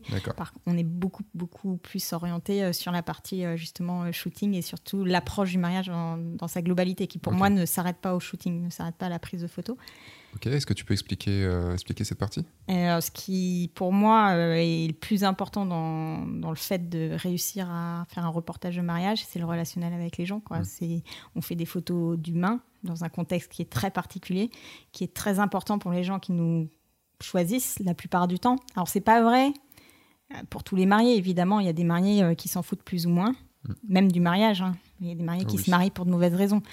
Il se trouve que quand on a... Mauvaises raisons, pour leurs raisons. Pour leurs raisons, oui, c'est vrai, il ne faut pas que je dise de mauvaises raisons. Mais ce que je, ce que je voulais dire, c'est que le côté, euh, le mariage en soi, euh, c'est pas forcément le mariage en soi. Ils, peuvent se marier pour de très bonnes raisons, mm. mais le, côté fête, l'organisation du mariage n'est pas forcément. Euh, pour certains, c'est juste pour répondre à des codes en fait. C'est pas quelque chose qui est intimement euh, ancré dans leur ADN à eux. Mm. Et donc ceux-là, forcément, seront moins attachés aux souvenirs de cette journée-là parce que ce qui leur importe, c'est plus leur couple et pas la journée en elle-même. Mm. Donc c'était plus dans ce sens-là. Mais c'est vrai que moi, avec mon approche, j'ai aucun couple qui est comme ça. Tous les couples qui viennent me voir, moi, avec une approche qui est 100% sur euh, l'humain, la connexion, l'émotion euh, entre les mariés et leurs invités. Et ben eux, pour eux, c'est la, la fête est importante. On va dire qu'ils cherchent un photographe de mariage. Ah, on revient un peu sur le côté marketing, je suis désolé, mais, euh, mais c'est important par rapport à ce que tu viens de mm. dire. Euh, est-ce que c'est ton site qui fait que euh, ce sont des gens que, comme ça? Enfin, Est-ce que tu sais à peu près pourquoi tu n'as que des gens comme ça? Je pense parce que euh, bah souvent c'est le filtre d'avant. Donc je te disais, c'est compliqué d'arriver jusqu'à moi. donc ça écrème. Et les gens qui arrivent jusqu'à moi très souvent me disent euh, un, des, un des premiers trucs que me dit un, des mariés en, rendez-vous, c'est euh, on a écumé beaucoup de sites, beaucoup de blogs, surtout beaucoup de blogs. Et, et, en fait, on s'y retrouvait pas et on est tombé sur votre site et on a compris pourquoi on s'y retrouvait pas parce que c'était figé, parce qu'on voyait pas les gens. Hmm. Parce que les blogs mariage, la plupart du temps, ils montrent les mariés, la déco, et on voit pas les gens. Mm. Et moi, sur, moi c'est exactement l'inverse. C'est que limite, je vais pas montrer les mariés, je vais montrer les invités. Parce que finalement, moi, dans la position de mariée, quand je me suis mariée, j'organisais une fête pour mes proches, pour les gens que j'aimais. Et c'était leur offrir cette fête-là. Et, euh, et c'était que cette fête soit autour de nous, comme mariés. Mais du coup, les gens avaient énormément d'importance. Il faut, vraiment en fait, que tu refasses ton site. Hein, parce que sur ton site, il y a marqué allez voir les blogs de mariage. Et tu mets toute une liste de blogs de mariage. C'est très bien. Mais moi, je suis très adepte de blogs de mariage. Mais du coup, c'est pas ce que tu viens de dire, en fait. Alors, pas pour la même chose. C'est pour moi, les blogs de mariage, c'est génial pour euh, choper des idées, euh, s'inspirer pour l'organisation du mariage, etc. Mais on va dire qu'en termes de souvenirs euh, photographique, mhm. ça ne montre qu'une partie. Et en fait, c'est pas du tout une attaque contre les blogs. Hein. Vraiment, j'adore les blogs. C'est euh, c'est le côté euh, pour les gens qui sont en dehors du milieu du mariage. Ils ont zéro expérience de mariage. Les mariés, la première fois, généralement, quand ils nous contactent, c'est la première fois qu'ils se marient. Et euh, généralement, ils ont fait quelques mariages de copains. Mais comme tu disais, tu vois, quand on est invité à un mariage, euh, on, est, on, est, on est à part. On est à part. On n'est pas, dans l'organisation. On ne se rend pas compte de ce que c'est. Donc, euh, tout ce qui est information, euh, que ce soit sur les blogs, les réseaux sociaux, etc., autour de l'organisation, c'est utile. Quand on est soi-même en train d'organiser un mariage, c'est compliqué. Donc tout ça, c'est utile, mais c'est dommage que la vision euh, du souvenir soit restreinte aux mariés et, et, aux objets. Et aux objets quoi. Je pense que les, les, gens sont hyper importants. Alors ouais, il y a le problème de diffusion de droit à l'image qui retient beaucoup de photographes. C'est vrai que c'est un petit peu borderline. Mais, euh, mais voilà. Donc euh, moi, clairement, je montre sur... Alors c'est sûr que la partie écriture de mon site, il faut que je la reprenne. Et, euh, et mon site dans son ensemble, c'est clair. Mais, mais sur mes photos, je montre que de l'émotion, des connexions, de c'est ça, en des gens. En te parlant, en te découvrant, et enfin j'avais vu les photos qu'il y a sur ton portfolio, je comprenais pas trop ce côté... Parce qu'en fait, c'est pas que je sois anti-blog. C'est tellement pas ma clientèle. Et en fait, j'ai trouvé du temps où j'avais du mal à... Pas du mal, enfin où j'avais pas forcément trouvé bien mon client cible et tout, euh, j'avais beaucoup de gens qui étaient euh, qui qui calquaient leur mariage sur ce qui était sur les blogs sans trop de personnalité au mm. final parce que c'est ce qui est à la mode et donc du coup on va euh, on va juste reproduire l'arche de fleurs enfin tous les trucs qu'on voit mais j'oublie jamais qu'un blog est tenu souvent par une wedding planner ou par une organisatrice qui veut vendre ses prestations. Donc elle ne montre que ce qu'elle fait, qu'elle veut faire. Et, même euh, si c'est pas le cas, elle, enfin, une blogueuse, il y, a, y a plein de blogueurs qui ne sont pas du tout dans l'organisation de mariage, mais qui montrent ce qu'ils aiment eux. Hmm. C'est logique. Hmm. C'est-à-dire que c'est un point de vue euh, d'une, généralement d'une ancienne mariée ou d'une future mariée qui crée euh, un univers autour de ce qu'il a fait kiffer elle. Après, mon, mon, mon avis était peut-être aussi porté plus dans, aux alentours des 2012-2013 où, où, il y avait que quelques blogs et, qui sont maintenant très connus encore. Et, mais qui sont maintenant que quasiment que par des organisatrices. Et mm. Enfin voilà, peut-être ça aussi. Je suis plus du tout dedans, donc j'ai pas vu ce qui se faisait maintenant, mais il y a sûrement eu beaucoup de hein, passionnés je, qui. Je suis pas énormément, mais. Euh, ouais, mon côté, euh, alors c'est peut-être mon côté fille, euh, mon côté euh, Pinterest, allez sur Pinterest. Alors je suis très mauvaise parce qu'en fait je suis pas, je, je le fais pas moi-même, je j'ai pas ce temps en fait, tout simplement. Je, je prends pas ce temps. Mm. Mais en soi, si j'avais le temps, j'adore parce que je suis très déco. Euh, je suis très, euh, je suis passionnée aussi de déco. D'ailleurs, euh, le projet coworking, c'était un peu, je fais une digression, mais c'était un peu justement assouvir ce, ce, côté-là, donc mm. créer un espace, voilà. Quand je me suis lancée comme photographe de mariage, pour être 100% honnête, j'ai hésité entre organisatrice de mariage et photographe de mariage. Parce que c'était le mariage qui était mon, qui était mon, ce que tu voulais qui faire, était mon mariage, déclic. Je voulais, je voulais travailler dans le milieu du mariage. Et voilà, après la photo, euh, je, la- j'a- je faisais beaucoup de photos pour moi et j'adorais ça, mais c'était, j'avais pas forcément besoin d'associer les deux en fait Mm. à la base. Qu'est-ce qui t'a. hum, On va revenir quand même sur la photo quand même, mais qu'est-ce qui, qu'est-ce qui te plaît autant dans le mariage? Au tout débat, au tout départ, Tout débat. au tout débat, au tout Il va y départ, avoir débat, attention. Au tout départ, je pense que c'était, euh, sans réfléchir, c'est un truc qui est tout simplement ancré en moi euh, depuis que je suis toute petite. C'est le côté euh, élevé dans les contes de fées. Et, et moi, j'ai toujours voulu me marier. Euh, ça- Enfin voilà, c'était un univers, euh, un univers magique. euh, Voilà. Ensuite, je l'ai vécu. Enfin, j'avais jamais été vraiment invitée à des mariages. Je l'ai vécu avec mes meilleurs potes, en fait, qui se sont mariés. Bah, c'était juste magique, quoi. On vivait un des moments les plus forts de leur vie avec eux, tous ensemble. C'est hyper festif. C'est, c'est tout ce qui est plus- de plus positif euh, pendant une journée.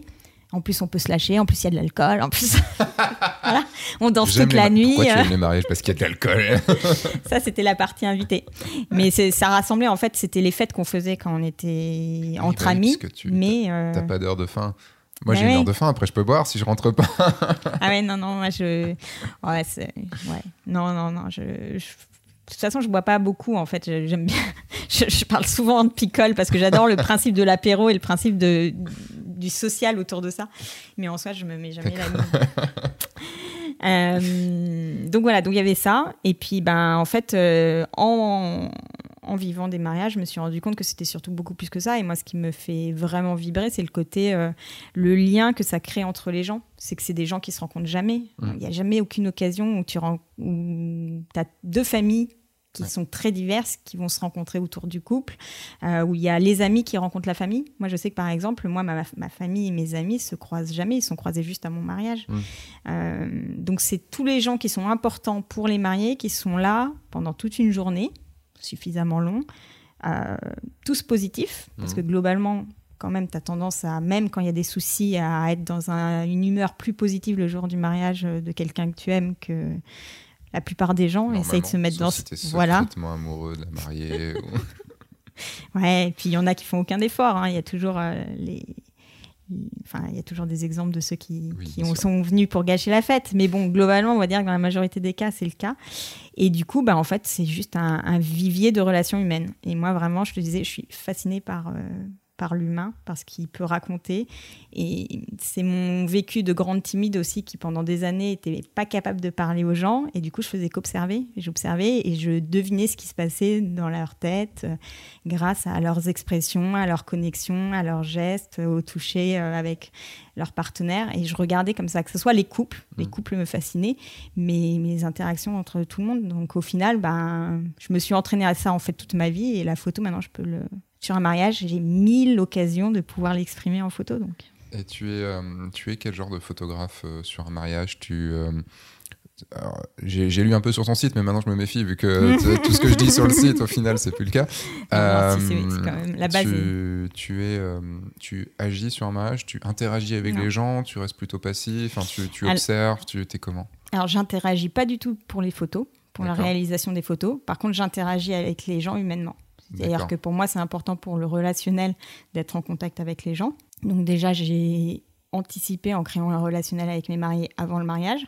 Donc avec eux, je suis vraiment euh, comme avec toi maintenant. C'est 100% pareil. Je suis naturelle, je blague, je, je fais beaucoup d'autorision, donc je fais souvent la conne pour faire rire les gens, euh, parce que c'est plus facile pour moi, pour m'habituer à un côté milieu. timide, ça, qui Ouais, est la même exactement. chose. ouais. Euh, donc voilà, donc j'ai un relation. Je m'appuie ensuite sur le relationnel que j'ai créé avec les mariés pour pouvoir le développer avec tous les autres. Donc c'est pour ça aussi que j'aime bien arriver dès le début, dès les préparatifs, parce que ça me permet de le faire progressivement. D'abord avec le, cercle le plus proche, et puis après avec euh, avec les autres. Parce qu'il y a toujours un moment un peu compliqué quand tu arrives à la mairie ou à l'église, enfin, ou à la cérémonie, enfin, le- le moment où tous les invités sont là, où en fait, pendant les préparatifs, ça va, parce que c'est restreint, donc tu arrives à te lier un peu avec les gens plus facilement, mais d'un coup, tu as 100 personnes qui arrivent, et, et je sais pas pour toi, mais j'ai toujours le, le moment de la cérémonie où il y a, où il y a ce truc du... euh, Ok, donc là, c'est quasiment comme si je connaissais plus personne. C'est le ratio des Ouais. gens que tu connais comparé à ceux que tu connais pas, de, change complètement.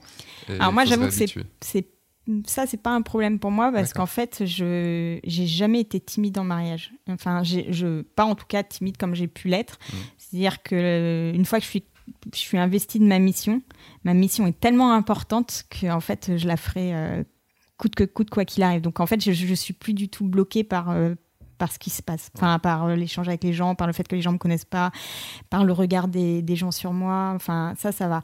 Par contre, moi, le changement entre les préparatifs et la cérémonie, c'est plus le côté changement de rythme qui me il faut que je l'anticipe et que je me réadapte mm. parce que les préparatifs c'est en mode généralement cool même moi je suis en mode cool et puis d'un coup il faut, faut faut pousser la pédale d'accélération, faut être dans le rush et tout. Et, euh, ce changement de rythme, ouais, j'ai appris à l'anticiper justement parce que ça m'est arrivé au début euh, de me laisser euh, de me laisser dépasser, d'être d'un coup dans, dans, le coup de feu. Comme au resto, tu vois, tu vois un peu le côté. Ce que, ce que j'adore dans, ce que tu dis, c'est le côté non, mais ça va, on a le temps. Non, mais t'inquiète, ça va, tu peux te préparer, t'as le temps. T'as 10 minutes, t'inquiète pas. Ah putain, on est en retard. c'est exactement ça. Tu comprends pas. Il y, a une coupure dans la journée à un moment, tu dis, mais. Tu perds une heure, tu sais, là. Il s'est passé un truc, le, référentiel temps a changé d'un coup juste pour nous emmerder. c'est un peu ça. Mais sinon, donc, le relationnel avec les gens, non, ça se fait assez naturellement. En fait, je suis tellement dans mon élément en mariage, j'ai jamais eu un stress en arrivant sur un mariage. Mmh. Honnêtement, c'est mon. Même au début ou... Parce que j'entends beaucoup de photographes vraiment stressés du côté de la mission du. Euh, putain, c'est une journée méga importante pour eux, il faut quand même pas que je me merde. Ah, je pense qu'il y a difficilement plus euh, conscient de l'importance de la journée euh, que moi, parce que, parce que je l'ai vécu déjà, je suis mariée et je l'ai vécu comme une journée extrêmement importante. Mhm. J'ai organisé tout mon mariage moi-même, je me suis investie pendant un an à fond, donc je, je sais l'importance que ça peut avoir. Et je suis quelqu'un d'extrêmement, enfin, j'ai toujours dit, mon trésor le plus précieux, c'est mes souvenirs et mes photos. Donc, euh, pour moi, hmm. donc l'importance de notre rôle, hein, euh, j'en ai conscience, mais puissance 1000, quoi. Mais bizarrement, ça m'a jamais stressé plus que ça parce que je pense que je ne me serais pas lancée si j'en étais pas. En fait, je fais rien sans savoir que je suis capable de le faire. En fait. Donc du coup, quand dès le départ, euh, je savais euh, que j'étais capable euh, de le réaliser. Après, j'avais les coups de stress, mais c'est des petits coups de stress pour certains, certaines missions. Enfin, tu vois, j'ai les coups de les coups de sang quand il y a un moment qui, qui, est super important et que je suis pas je suis pas au taquet et tout et que j'ai peur de passer à côté ou, je vais avoir comme ça des montées d'adrénaline d'un coup. Mhm ce stress-là, ouais, je l'ai constamment. Mais par contre, j'ai pas l'angoisse. L'angoisse d'avant, j'ai jamais trop vécu. Tu vois, le, côté euh, avant d'arriver au mariage, euh, la veille, de pas dormir, par exemple. Alors que par exemple, j'ai pas dormi avant de venir ici. Euh, cette nuit, j'ai pas dormi, tu vois. À cause du podcast À cause du podcast. Ou à cause de ton voisin qui écoute de l'opéra Non, non, à cause du podcast. Du ah fait de devoir parler euh, de moi comme ça, sans, de manière improvisée, de ne pas savoir ce que tu allais me demander et tout. Ça cogite dans ma tête, j'ai pas dormi de la nuit. Ça va, tu t'en sors bien quand même. Pareil, avant une formation, je dors pas. D'accord. Ah, il y a ce côté. Ok. je, peux, je, je, peux comprendre tout à fait. Euh, c'est moi j'ai été longtemps stressé je, enfin, je somatise beaucoup en ayant un gros mal de ventre enfin, tout le truc classique quoi. Et euh, oui la, table est, un peu bancale et des fois il y a un petit bruit comme ça quand on est coudé et, euh, et c'est vrai que par contre je ne stresse plus depuis 2016 2015 2016 par contre ce qu'il faut faire attention c'est quand tu ne stresses plus de ne pas rentrer dans le sens inverse oui ça ira alors moi, je suis jamais là-dedans parce que je suis en fait dans le bon stress. Tellement, ouais, c'est ça. C'est qu'en fait, c'est pas de l'angoisse. Hmm. C'est pas de l'angoisse irrationnelle. Mais par contre, je suis constamment dans le stress, dans le stress de bien faire, hmm. parce que ça, j'ai besoin de. De toute façon, moi, j'ai besoin de faire toujours mieux. Donc, en fait, je fais jamais assez bien. c'est le principe de base, c'est que je fais jamais assez bien. donc, je te du présenterai coup... ma psy. Mais je pense que c'est le cas de beaucoup de photographes et qu'en fait, on se retrouve beaucoup dans ce milieu avec des personnalités semblables. En fait, on se mm. rend compte que. Et c'est ça qui me fascine. Et au final, euh, ces derniers temps, euh, je me rendais de plus en plus compte de ça et pourquoi j'adore la formation, pourquoi j'adore le, relationnel avec les photographes, c'est qu'en fait, moi, ça m'enrichit énormément humainement. C'est qu'en fait, je, je, fais vraiment beaucoup de, je réfléchis énormément aux interactions entre les gens et à la personnalité des gens et à mm. comment et tout ça, ça c'est fascinant et c'est sans fin quoi. C'est-à-dire que c'est une recherche sans fin. Toute ma vie, je me suis quand j'étais plus jeune, quand on me demandait ce que je voulais faire de ma vie, je disais je veux être étudiante. Parce que moi, mon seul but, c'est de continuer à apprendre. Donc, du coup, euh, du coup voilà. Je... Ouais, enfin, passer sa vie sur les bancs de l'école, enfin, sur les bancs de la fac, Moi, perso, ça me ferait chier. Mais... Bah oui, mais je sais que. Enfin, moi, j'ai une belle expérience de, de, la fac et mes. On en parlait encore il y, a, il y a quelques jours avec des copains parce que euh, je, je, réalisais qu'un très très bon pote euh, avait redoublé euh, une, une de ces années et, et je comprenais pas. Je lui suis dit, mais on a fait toutes les, toute la fac ensemble. Enfin, ça m'était. J'avais complètement zappé ce côté-là qu'il était passé un an en dessous de nous. Mmh. Et puis il me dit, mais en même temps, tu étais, dans les, sur les bancs de l'amphi ou tu étais à la cafette? Puis j'ai réalisé, j'ai fait ah oui c'est vrai, c'est vrai qu'on n'était pas très souvent sur les bancs de l'amphi, donc ça se comprend. La promotion était quelque chose de. Mais euh, non, j'ai toujours été une grande bosseuse et j'ai eu un parcours euh, scolaire euh, très bon. Enfin, donc c'est pas une frustration pour moi l'école. Mais mm. quand je dis étudiante, c'est pas le côté. Mais en même temps, j'ai toujours été autodidacte, c'est-à-dire que j'ai suivi la fac, mais sans aller en cours. Je rebossais par moi-même les cours, j'ai bossé par moi-même les concours, alors que j'étais inscrite à la fac. Mais je travaillais à côté, donc j'avais pas le temps. Donc du coup, euh, du coup, voilà, je suis étudiante et donc tout ce qui me permet d'apprendre plus euh, m'intéresse. Donc j'apprends des gens, j'apprends des relations, j'apprends des expériences. Le, euh, donc là, ça fait 8 ans que tu fais du mariage? Ouais. tu as toujours la même... Est-ce que tu as... On passe souvent, enfin en tout cas, souvent, genre, en discutant avec beaucoup de photographes et par mon expérience, il y a un moment quand même où toujours tu, tu te lasses, tu peux te lasser un peu des choses. Enfin, quand tu as fait plusieurs fois, tu as fait combien de mariages à peu près? On va tomber dans, un, dans une discussion. C'est marrant parce qu'il y a eu cette discussion sur un, sur un post Facebook il y a quelques jours et j'ai des copains qui sont tellement pas d'accord avec moi. Du coup, là, j'ai pas eu le temps de répondre. Je voyais ça en venant euh, tout à l'heure. Euh, j'ai fait peu de mariages en fait. Je ne saurais pas te dire le nombre exact. à la louche. Euh, à la grosse touche. Je pense que je dois être autour de 80 mariages, un truc comme ça. D'accord. je suis à moins de 100 mariages, je pense. Donc je, je, fais peu de mariages par an. Mm. mon maximum, ça a été 15 mariages que j'ai fait pendant deux saisons. Plus la saison où j'ai commencé, donc la première, toute première saison, j'en ai fait trois. La suivante, j'ai dû en faire 12, je crois. Mm. Ensuite, j'ai dû en avoir 2, 3 à 15. Et puis depuis, j'ai fait que diminuer. Mm. Alors déjà parce qu'à 15, j'ai voulu volontairement diminuer, notamment parce qu'il y a eu la formation qui a pris aussi oui, du, ça temps. Prend du temps. Donc, euh, donc voilà. Et puis derrière, bah, il y a eu le projet coworking. Puis j'ai une vie euh, familiale euh, compliquée qui m'a demandé d'investir du temps là-dedans. Hmm. Donc du coup, du coup cette partie-là, voilà. Est-ce que je vais poser une question qui est aussi méchante pour toi que pour moi, mais que beaucoup de gens se, beaucoup de gens se posent. Euh, est-ce que euh, il faut devenir formateur pour pouvoir vivre de la photo de mariage? Non. Et puis alors moi, je pense que beaucoup de gens ont une très très mauvaise vision euh, de la formation. C'est-à-dire que si on pense que la formation est plus rémunérateur que le mariage, c'est faux. Enfin, c'est pas. Enfin, non, c'est pas parce faux. que vous faites un workshop à trois, vous devez vous diviser. C'est pas forcément vrai. Ce que j'allais dire, c'est pas forcément vrai. Ça dépend ce qu'on fait comme type de formation et ça dépend comment on le fait. Hmm. Moi, je mets le même investissement dans les formations euh, que, dans le mariage, c'est-à-dire qu'au final, on, bosse tout le temps quoi, et on bosse non-stop. Et on a choisi un format de formation qui ne nous permet pas euh, d'avoir une formation et de se dire, bon, bah, maintenant qu'elle est, qu'elle est faite, euh, bah, on va juste engranger, hmm. engranger dessus parce qu'on va la répéter X fois et on n'a plus à bosser. Donc derrière, c'est tout bénef. Donc le workshop que vous faites, c'est le 72 heures workshop, c'est ça? C'est ça. Et, c'est un, un, format sur lequel on bosse nous-mêmes beaucoup. Et alors, par contre, c'est très formateur pour soi-même. C'est-à-dire mm. que ça nous a fait chacune énormément progresser de, bah de, de, devoir réfléchir à ce qu'on faisait, à l'analyser vraiment en profondeur, de savoir euh, le retranscrire et de savoir comment aider les gens. Mm. Et en fait, on a vraiment un format où notre but, c'est pas euh, de juste transmettre notre expérience et puis de laisser les gens se débrouiller avec ça. Notre but, c'est de partir du travail des gens et de réussir à les faire progresser mm. et qu'ils ressortent à la fin de la formation en ayant vraiment le sentiment d'avoir passé un cap. Donc du coup, nous, on bosse parce qu'on travaille sur leur travail, on analyse leur travail, euh, on fait euh, du shooting euh, pendant le workshop et du coup, à chaque fin de journée, une fois qu'on a lâché les stagiaires, nous-mêmes, on continue à bosser et on fait des débriefs et on leur refait des débriefs, etc. Ce qui fait qu'il y a une vraie progression pendant quatre jours. Mais c'est un taf énorme. Donc forcément, en temps de travail, nous, on n'est pas... D'ailleurs, juste je me suis posé une question. 72 heures. Pourquoi Pourquoi 4 jours je sais, eh Sauf si je calcule très mal. 24, 48. 72, donc trois jours. Parce qu'à la base, c'était trois jours. Parce que la toute première formation a duré trois jours et là, on a fait Ah, mais non, trois jours, ça ah, passe 96 heures, alors maintenant, la V2, le 96 heures.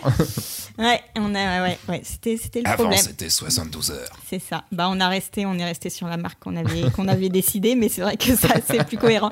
Alors maintenant, on se dit, bientôt, on arrivera à 72 heures d'heures réellement de, de temps de travail et ça, ça recollera, quoi non, non, ouais, c'était. en même temps, c'est à peu près ça, hein, 4 jours. Allez, tu dis que tu dors 6 euh, heures, 5 heures. C'est bon, on y est. Hein. C'est ça. Donc tu dis là que pendant ce workshop-là, il y a un gros accompagnement, que vous, euh, que vous passez du temps après à discuter entre vous trois, donc que je dis pas de bêtises avec Marine et Annie. Euh, je vais pas dire les noms comme ça, je vais pas les, les écorcher. Euh, tu sais que j'ai mis longtemps à, à, dire bien ton nom aussi. C'est pour ça que je l'utilisais pas comme nom commercial. Initialement, je me suis dit, personne ne va savoir. Le nombre de fois où j'ai dû l'épeler, où on l'écorchait euh, pendant ma vie, je me suis dit. Hein. Euh, c'est vrai que c'est un gros problème ce truc. Hein. Moi, ça va encore. Sébastien Roignan, ça passe. C'est pas forcément facile à écrire, mais ça va. Mais c'est pas. Euh, il y en a certains, c'est des noms en plus un peu genre à consonance Europe de l'Est ou des trucs comme ça. Et là-dessus. Ok, des Y, des X, des trucs, des K, tu sais pas. Et euh, comment, euh, enfin vous qui avez donc fait pas mal de, suivi comme ça de photographes et tout, qu'est-ce que tu pourrais dire, enfin qu'est-ce qui en ressort Quels sont les, les, les, principaux axes d'amélioration que tu vois que, que les photographes n'arrivent pas eux à voir? Alors, pour moi, il y a plusieurs choses. Il y a un effet euh, réseau et un effet bah, d'ailleurs, pour le coup, un effet blog qui fait que les gens se concentrent beaucoup sur, euh, une, fausse, enfin, sur une image sur l'image qu'il faudrait donner pour pouvoir euh, trouver des clients, pour pouvoir avoir du succès, pour pouvoir répondre aux attentes des mariés. Genre euh, reprendre des modèles qui existent et se caler dessus plutôt qu'être soi-même. Plutôt qu'être soi-même et surtout avec un peu une idée qu'il y a il y a des choses imposées, enfin, il y a des passages obligés. Et même, même au dehors de l'image que ça donne, même du point de vue des mariés, avoir cette idée que les mariés, ils ont des attentes euh, précises. Alors oui, il y a des attentes, enfin voilà, les moments clés que, tout le monde a. Sur leur mariage, quoi. Voilà. Et puis il y a des moments clés qui sont tellement connus, tellement ancrés dans l'ADN de tout le monde que, que, oui, les mariés vont avoir cette attente-là. Mais en fait, quand on creuse et quand on est vraiment dans le relationnel avec les mariés, on se rend même, on se rend vite compte que les mariés eux-mêmes pense que c'est les attentes du photographe. Donc si chacun pense que c'est les attentes de l'autre, au final, on va faire des photos qui sont attendues par personne, donc ça n'a aucun intérêt. Tout le monde sera déçu au final. Quoi. Donc le plus important... tu te feras chier,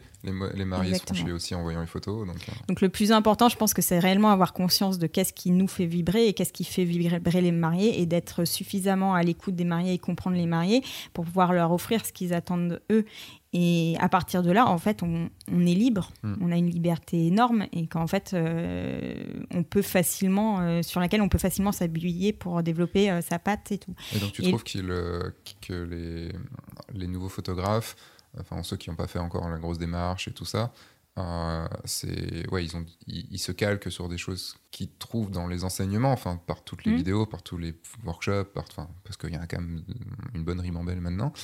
Et oui, mais je suis, je suis tout à fait d'accord avec toi. Mais souvent, en fait, ils, se, ils, perdent du temps, en fait, parce qu'ils ils, mettent beaucoup d'énergie hmm. à développer... Euh, Ce qu'ils pensent être bon. J'ai presque envie de dire le superficiel, en fait, l'emballage, en oubliant le cœur. Et, euh, et alors qu'en travaillant le cœur, on va beaucoup plus vite. Hmm. Et en fait, c'est plus une vitesse d'acquisition. Et en fait, généralement, ils ont un déclic au bout d'un moment. Et du coup, ils vont travailler euh, le cœur au bout d'un moment, mais ils ont perdu un peu de temps au départ. Mm. Donc, c'est essayer de recentrer là-dessus. Et après, c'est aussi la, capacité à voir ce qu'il y a réellement dans les images. Ça, mm. c'est un truc euh, dont on a, on a, très vite pris conscience. Est-ce que tu peux définir exactement? C'est que les images, on les fait pour des clients. Mm-hmm. Donc, les personnes pour qui c'est plus, le plus important, c'est les clients. C'est-à-dire que les clients doivent avoir la bonne perception de l'image qu'on a créée. C'est que si on pense que l'image, elle transmet un message, elle transmet euh, quelque chose qui est visible, mais qu'en réalité, elle est visible que par nous, qu'elle n'est pas visible par les clients, ben, on est passé à côté quelque mmh. part de la destination de l'image. Et souvent, la perception de l'image, de ce que raconte l'image, chez les photographes, elle peut être biaisée. Mmh. Elle peut être biaisée soit par ses goûts personnels, soit par le ressenti qu'on a eu le jour du mariage, et ça c'est très classique. Souvent on a l'impression que l'image elle est waouh parce que le moment était waouh. Hmm. Mais si on si on l'a pas rendu waouh en photo, bah, quelque part on passe à côté de quelque chose. Ok, les mariés qui ont vécu le moment, ils se souviendront que c'était waouh, donc ça les remettra quand même dans leurs souvenirs et ils auront quand même l'émotion du moment. Mais l'impact de la photo, il sera quand même nettement moins fort que si tu as réussi à le rendre waouh en image aussi. Bah, et souvent, ce décalage-là entre le ressenti et ce qui est réellement visible, c'est mhm. un manque de recul, d'objectivité sur son propre travail. Et ça, beaucoup de gens ont du mal à, faire la part des choses entre les deux. Et c'est quoi la solution Et ben, la solution, et c'est pour tout le monde, quoi. même ceux qui ont un très bon recul sur leur travail, on a besoin régulièrement de montrer son travail à d'autres yeux pour pouvoir le voir avec les yeux de quelqu'un d'extérieur, puisque c'est pas pour nous quelles sont les images. Donc que les yeux, que ce soit quelqu'un. Euh... peut parler plutôt de d'autres photographes de mariage ou de personnes qui ne sont pas du tout dans la photo Alors ça peut être d'autres personnes, donc il faut en tout cas montrer son travail. Moi c'est vrai que pendant un moment je ne montrais pas mon travail et je me suis rendu compte que c'était une erreur. Tu peux pas progresser sans montrer ton travail, tu as besoin du retour des gens. Et après le retour des gens, le problème c'est que les clients, généralement ils sont satisfaits. Euh, les proches, ils disent toujours que c'est super ce que tu fais. Donc finalement, c'est pas des retours très utiles. Mm. Les retours les plus utiles, généralement, c'est quand même de tes pairs, donc d'autres photographes. Mais ça n'a pas forcément besoin d'être des référents dans leur domaine. Ça n'a pas forcément besoin d'être des gens qui connaissent le mariage. Ça peut être très intéressant de montrer ces photos à un photographe qui ne connaît pas le mariage parce que justement, lui, il va en avoir une analyse très très différente de celle qu'on a. Mm. Pour il ça, le pas les codes. Ouais, complètement. Et pour ça, le concours, euh, on voit en concours euh, la différence entre la WPJA, par exemple, et les autres concours est très nette là-dessus. Mm. On voit tout à fait que le type de photo qui sort n'est pas le même, notamment parce que ceux qui jugent la WPJA sont des photographes qui ne sont pas mariage. Donc, ils ont eux-mêmes leur imaginaire de ce que doit être un mariage. Mm. Ils ne le vivent pas. Donc, ils ne sont pas forcément conscients de la même manière que nous de ce qui peut être important pour les mariés, de, ce de comment on a vécu le moment, etc. Donc euh, des photos qui nous vont nous faire triper parce que ça va être euh, plus original et on va sortir de, des photos qu'on voit systématiquement à chaque mariage et donc ça va nous faire kiffer parce que c'est plus original. Pour eux, ça va peut-être être sans aucun intérêt parce que euh, justement c'est pas en lien avec avec l'imaginaire qu'ils ont de ce mariage-là. J'écris un truc parce que tu me fais penser à une, à une idée de vidéo qui serait extrêmement intéressante. Et, même, en fait, j'allais poser une question. Euh, est-ce que tu as déjà discuté avec tes mariés? Euh, Enfin, sûrement oui, mais vraiment plus en profondeur euh, d'un reportage, du, de leur reportage et de leur demander vraiment de prendre le temps. Et je pense qu'il faut prendre pas mal de temps pour ça et pas juste tiens, c'est quoi vos photos préférées? Quelles photos vraiment les a touchées et pourquoi? Alors, je l'ai demandé à un moment, justement, et très, à très à grande distance du mariage. Donc je sais que ceux qui ont pris le temps de le faire, c'est qu'ils l'ont fait en, se posant réellement la question. Maintenant, est-ce qu'ils l'ont fait euh, en regardant tous leurs reportages et en s'y mettant à fond J'en sais rien, je pense pas. Mais, euh, mais ouais, le retour, sur, le retour des, clients sur leurs propres photos de mariage est très intéressant et très surprenant parfois. Mmh. Par exemple, euh, une des craintes qu'on a souvent, enfin moi je suis assez boulimique de photos, j'ai toujours rendu beaucoup de photos. Combien en moyenne? Je rends en moyenne sur une journée, soirée, 800 photos. Ah oui, quand même. Ouais, c'est pas mal. ça, peut ça peut m'arriver d'être à plus. ah ouais. Euh, ouais. Alors, euh, ouais. Ouais, mais parce que j'ai un double. Alors, déjà, j'en prends énormément. Euh, sur un mariage, je suis entre 6000 et 8000 photos. Je prends tout, tous les moments, vraiment, que ça soit en lien avec le mariage ou pas en lien avec le mariage. Et du coup, une fois que le moment il est pris, je vais quand même avoir tendance à euh, avoir cherché à faire la meilleure photo de ce moment-là. Donc même si elle est moins bonne que d'autres photos ou même si le moment est moins intéressant, je vais avoir quand même tendance à le garder si jamais il raconte quelque chose pour les mariés. Oui. Avec une personne qui... Enfin voilà, j'essaye vraiment d'être la plus exhaustive possible de la, de la journée. Et ça, c'est un besoin personnel parce que moi, je sais ce que c'est ce que j'attendrais euh, d'un événement. Donc j'avais tendance comme ça à vouloir en mettre plus. Mais en effet, j'essaye moi-même de réduire parce que notamment, des mariés m'ont fait comme retour qu'il y avait trop de photos. Euh, alors ça, ça m'était fait il y a longtemps et justement, j'ai mis beaucoup plus d'accent sur l'editing et en mm. effet, j'étais un peu, je laissais un peu trop de photos euh, sur euh, des moments peut-être un peu trop redondants. Mm. C'est marrant parce que c'est le sujet d'une vidéo que j'ai tournée et qui va être diffusée là dans, dans les semaines après notre, notre enfin, après, peut-être pas le moment où ça a été diffusé le podcast, mais le moment où on enregistre.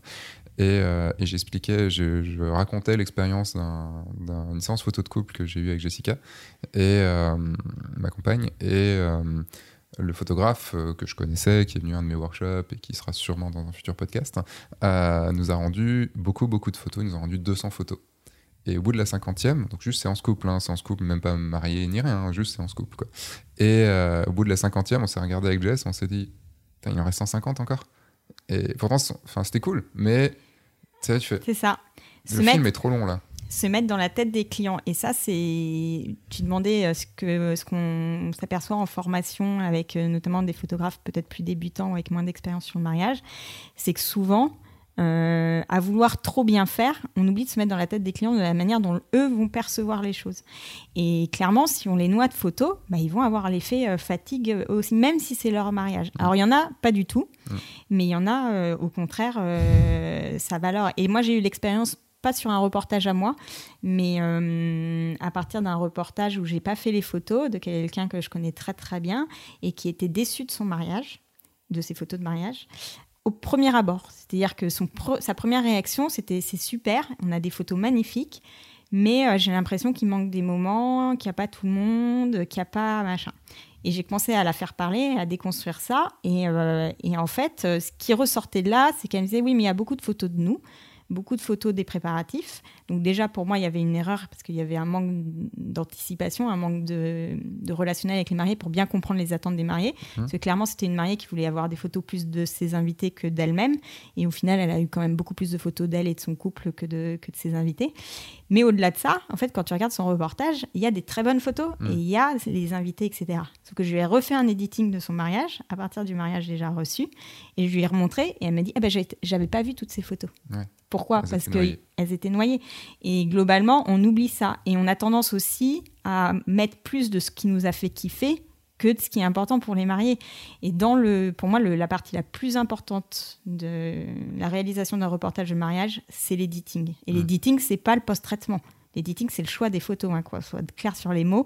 Et le choix des photos est primordial et la manière dont on organise les images. Moi, je, passe pas mal de temps, en fait, à réorganiser certaines, certaines, certains pivots de mon reportage, toutes les transitions, pour qu'il n'y ait pas de cassure, pour vraiment embarquer du début à la fin. Ce qui mm. fait que les gens, quand ils arrivent au bout, bah, ils ont déroulé un film et ils ne sont pas ennuyés à la moitié et ils n'ont pas eu envie d'arrêter à la moitié. Je tendance à dire que la fin de la partie artistique dans notre travail, c'est à la fin de l'editing. Complètement. Parce qu'après, la partie post-traitement prend assez technique. Mais euh, voilà, on, finit l'histoire. C'est comme, un, comme pour un film, en fait. On, on, va. Sans le montage, il ne se passe rien. Voilà, on, va, on a la journée de tournage. On a, enfin, pour nous, on a une journée de tournage sur le mariage. Et après, tu as des plans. Mm. Et si tu mets tous les trucs comme ça, bah, ça raconte rien. Et en fait, le travail de montage sur un film est très, très, très important. Hein, parce que c'est ce qui va permettre de rester dans l'histoire ou pas ou de comprendre l'histoire. Il y a des films, des montages. Être embarqué, en fait. Le, rythme dans lequel on embarque et la succession des images et le fait de ne pas être répétitif pour pas être, euh, pour pas ennuyer, pour pas endormir. Euh, mm. C'est tout ça, c'est hyper important. Et c'est vrai que globalement, quand on regarde, donc nous, on, commence à avoir une. l'avantage du, c'est pour ça que c'est hyper formateur pour nous aussi. L'avantage du workshop, c'est que systématiquement, on leur demande une galerie complète de mariage qu'on analyse euh, vraiment en profondeur pour chacun des participants. ça va vous prendre du temps, ça. Ah oui, oui, mais je te dis, on bosse, nous. C'est pour ça que quand, quand tout le monde me dit les formations, c'est trop rentable, j'ai envie de rigoler parce qu'on parce qu'on bosse réellement. Nous, en temps de travail, c'est mm. énorme. Mais, euh, mais c'est passionnant. Moi, c'est ce qui me fait le plus kiffer. Et en plus de ça, euh, c'est formateur aussi pour ça, parce qu'on, enfin, ça aide vraiment bien à comprendre mm. cette notion de perception. En fait, la perception, c'est une science euh, qui est gigantesque. Hein. Dès qu'on, enfin, c'est quelque chose. Euh, ces derniers temps, je m'y formais beaucoup, j'ai lu beaucoup. Dès qu'on commence à rentrer là-dedans, on s'aperçoit qu'il y a c'est une science à part entière qui, qui, qui, demanderait des jours et des jours d'apprentissage. Mais oui, oui, c'est quelque chose qui, qui, est hyper important. Et, et du coup, ouais, c'est en, travaillant sur l'analyse du travail des autres qu'on se rend compte le mieux, parce qu'on a du coup le détachement en fait. On a le détachement émotionnel euh, mm. qu'on n'a pas avec nos propres bah, reportages. c'est le fait qu'on n'ait pas vécu le, moment. Et quand on n'a pas vécu le moment, on le voit bah, de l'œil du photographe et pas de nos, de nos souvenirs. Exactement. Et c'est toujours plus facile de faire l'editing de quelqu'un d'autre. c'est drôle parce que euh, Jessica, qui est aussi photographe de mariage, a, pendant quelques temps, euh, là j'essaie de la pousser un peu plus là-dessus, elle a toujours eu du mal à faire la deuxième passe de tri. La première passe où tu vires toutes les merdes, tous les trucs, voilà. Et la deuxième passe de, de, la deuxième passe de tri, genre, elle doit être encore. Moi, moi généralement, je suis à 1200, 1200 photos et je dois arriver à 600 pour arriver à 450 à la fin. Et en fait, elle n'y arrive pas, elle y passe des heures ah et des bah, heures. et moi, j'arrive et je fais. non, moi, je suis incapable de ça.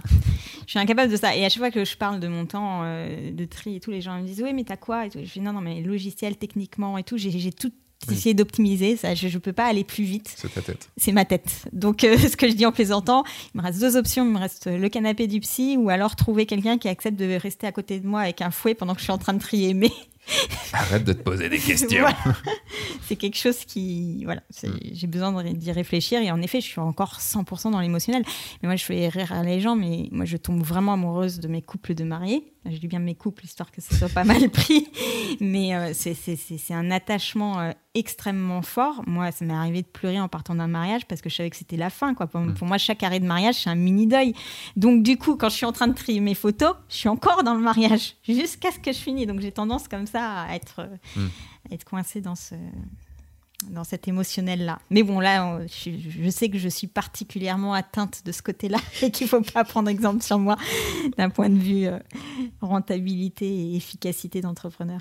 On va stopper ici. Hmm. Euh, on parle déjà de, depuis très longtemps.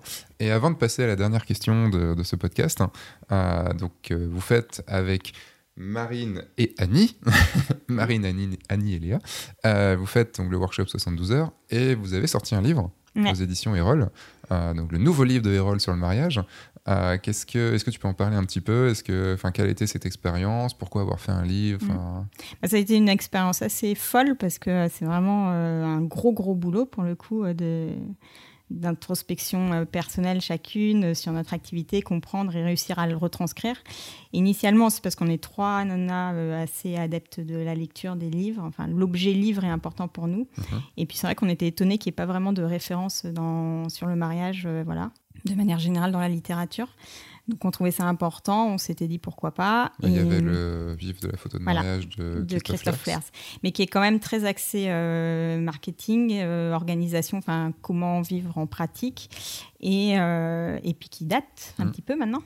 nous, c'était vraiment plus recentré sur le cœur du reportage de mariage et justement tout ce qu'on a parlé jusqu'à maintenant, c'est pourquoi c'est important pour les mariés, comment on peut les satisfaire, comment on va pouvoir en pratique. Là, on donne plein d'outils, euh, astuces, de, et puis aussi de, des, des, références, enfin des, des expériences qu'on a vécues.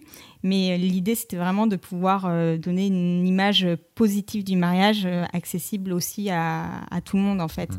Essayer un peu de redorer l'image de la photographie de mariage qui, parfois, tu vois, ce que tu disais, c'est pas forcément valorisant de dire qu'on est photographe. Et alors, encore moins de dire qu'on est photographe de mariage. Alors que pour moi, c'est absurde parce que justement, je, pour moi, c'est un métier extrêmement important et sur lequel on a, on a tellement à apporter aux gens. Euh, et parfois, ils n'en sont pas forcément eux-mêmes conscients, ils en sont conscients qu'après leur mariage. Donc, il faut réussir à avoir anticipé parce que sinon, on a des déçus. Donc, euh, faire en sorte que les gens comprennent que ça peut être euh, un métier artistique à part entière, on peut s'éclater et qui en plus est extrêmement important pour, pour nos clients. Ça a été un travail de combien de temps? C'était un travail. Euh, alors, en gros, ça a pris un an euh, entre euh, les premiers contacts avec l'éditrice et la sortie. Mhm. mais réellement, d'écriture à fond, ça nous a pris trois mois en mode très très très haut régime.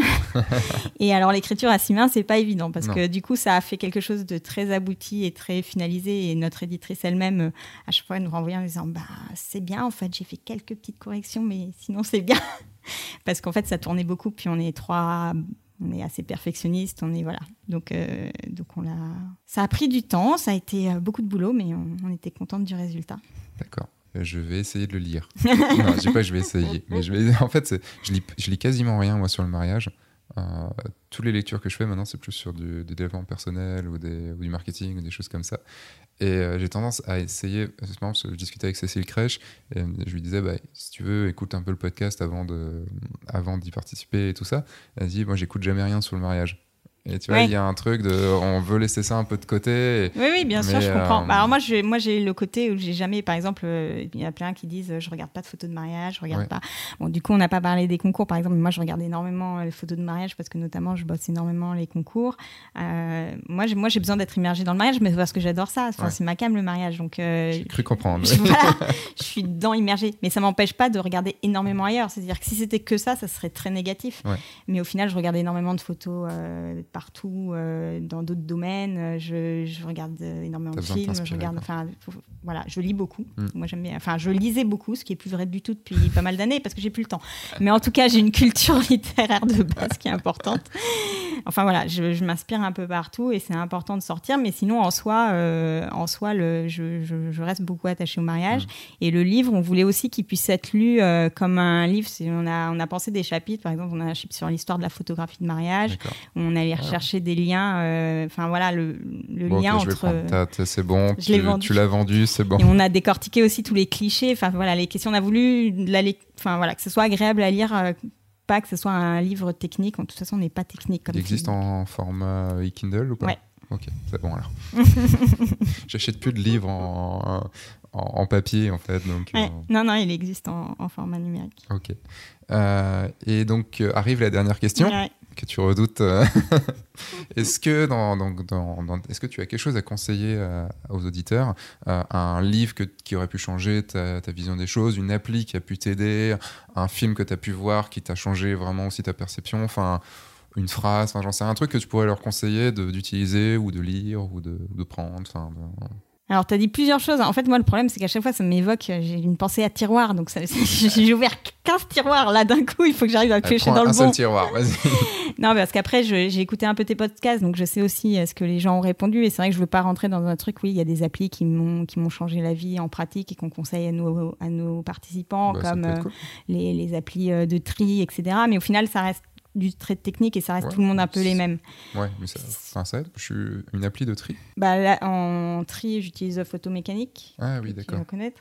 Non, enfin, tu vois, le côté technique, je suis pas forcément technique. Si jamais, pour inspirer, je dirais que pour moi, les deux, les deux choses qui ont vraiment changé ma vie, d'un point de vue euh, photographe pur, dans l'action de progression, pour moi, il y a eu euh, soumettre mon travail à, un regard extérieur et travailler à plusieurs. Et moi, ça a été le travail avec Marine et Annie notamment. En fait, qu'on échange, qu'on ait ce petit groupe vraiment euh, de pleine confiance. Des mmh. gens avec qui tu peux avoir 100% confiance pour pouvoir échanger, pouvoir avoir un retour euh, direct, transparent sur ton travail. Et les concours, qui m'ont aidé aussi énormément à progresser. Ça, c'est pour la partie euh, photo. Et sinon, pour la partie euh, développement personnel, parce que je suis aussi beaucoup, beaucoup dans le développement personnel, ma petite phrase à moi, c'est regarder la vie avec des yeux qui sourient. Parce que je suis optimiste euh, à 200%, même à 3000% si ça existe. Et je suis persuadée que ça influe sur ma manière de, de voir les choses et notamment la manière de faire les photos. Et je pense que par mes photos, je peux transmettre de l'optimisme aux gens. Donc j'essaye de garder toujours ça et de, de me concentrer là-dessus. Tu as des photos qui sourient des photos qui sourient, exactement. D'accord. Eh ben, merci pour, euh, merci pour. Il y a tellement de sujets là-dedans que j'aurais bien aimé euh, approfondir avec toi. Je t'avais dit, je suis trop bavarde. mais non, mais le truc, c'est qu'à chaque podcast, je suis là, mais on pourrait durer 5 heures en fait, et je me dis non, il faut quand même. Parce que là, là, là, ça fait 1h35 quand même. Et euh, on a. Mais on a tellement de, tellement de choses à parler. Et tu vois, on avait dit avant de commencer l'enregistrement qu'il fallait parler de certains trucs qu'on a abordés ensemble et qu'on n'a pas, dit tout aborder. Même des choses que j'ai notées et tout. Euh, mais c'est pas grave, ce sera peut-être pour un prochain, un prochain podcast. Voilà, euh, c'est ça.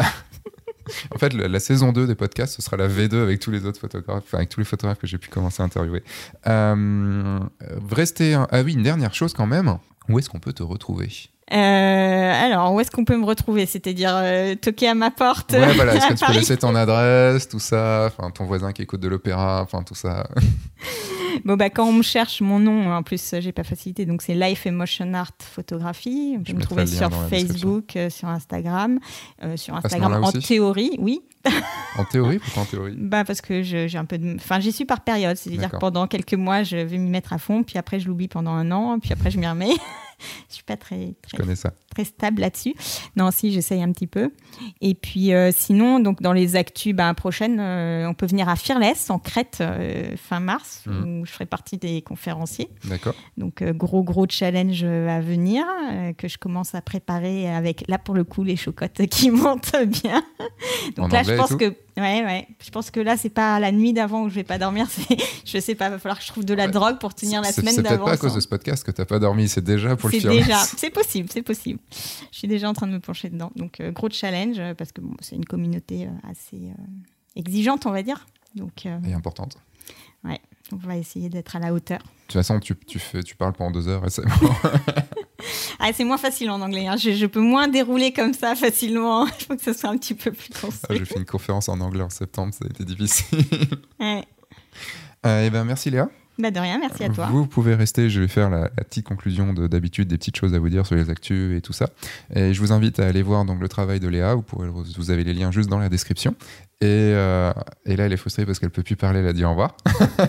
Exactement. Nous, on va aller manger un petit peu et pour euh, aussi. Euh, on n'a même pas touché au. Si, tu as, pris une chouquette que tu as ramenée, mais c'était là et pour vous empêcher, de, enfin pour vous éviter le bruit du, du mâchage de chouquette, on a, on en a même, on n'a même pas osé en prendre. merci Léa et donc à, très bientôt pour un futur, un futur podcast peut-être. Et eh ben merci à toi. À bientôt. Merci encore Léa d'avoir pris ce temps pour euh, répondre à mes questions et pour qu'on se rencontre et qu'on puisse enregistrer ce podcast avec un grand plaisir pour en refaire un sur, bah, sur tout ce dont on n'a pas réussi à, discuter dans ce podcast. Euh, un petit appel à l'action pour terminer, bah, laissez une évaluation sur ce podcast, ça fait toujours un très grand plaisir. Et vous pouvez, comme je vous le disais au début, vous pouvez vous inscrire à la communauté Oui, je le veux, c'est ma communauté de photographes de mariage. Vous avez le lien dans la description. Euh, c'est une communauté de gens bienveillants avec maintenant un groupe Facebook avec euh, tout, un tout un endroit où il y a des lives, euh, des lives mensuels euh, qui sont juste faits pour la communauté, donc en gros non accessibles aux autres personnes, dans lesquels je réponds à vos questions sur la photo de mariage, sur comment devenir photographe de mariage, sur toutes vos questions aussi de photographe de mariage, sur faire, comment faire en sorte que votre activité marche de mieux en mieux. je vous fais des bisous, je vous dis à dans une semaine pour un nouveau podcast et à dans quelques jours pour une nouvelle vidéo sur le guide du photographe de mariage YouTube. Entre temps, ben, sortez, faites des photos, amusez amusez-vous et surtout signez de mariage. Au revoir.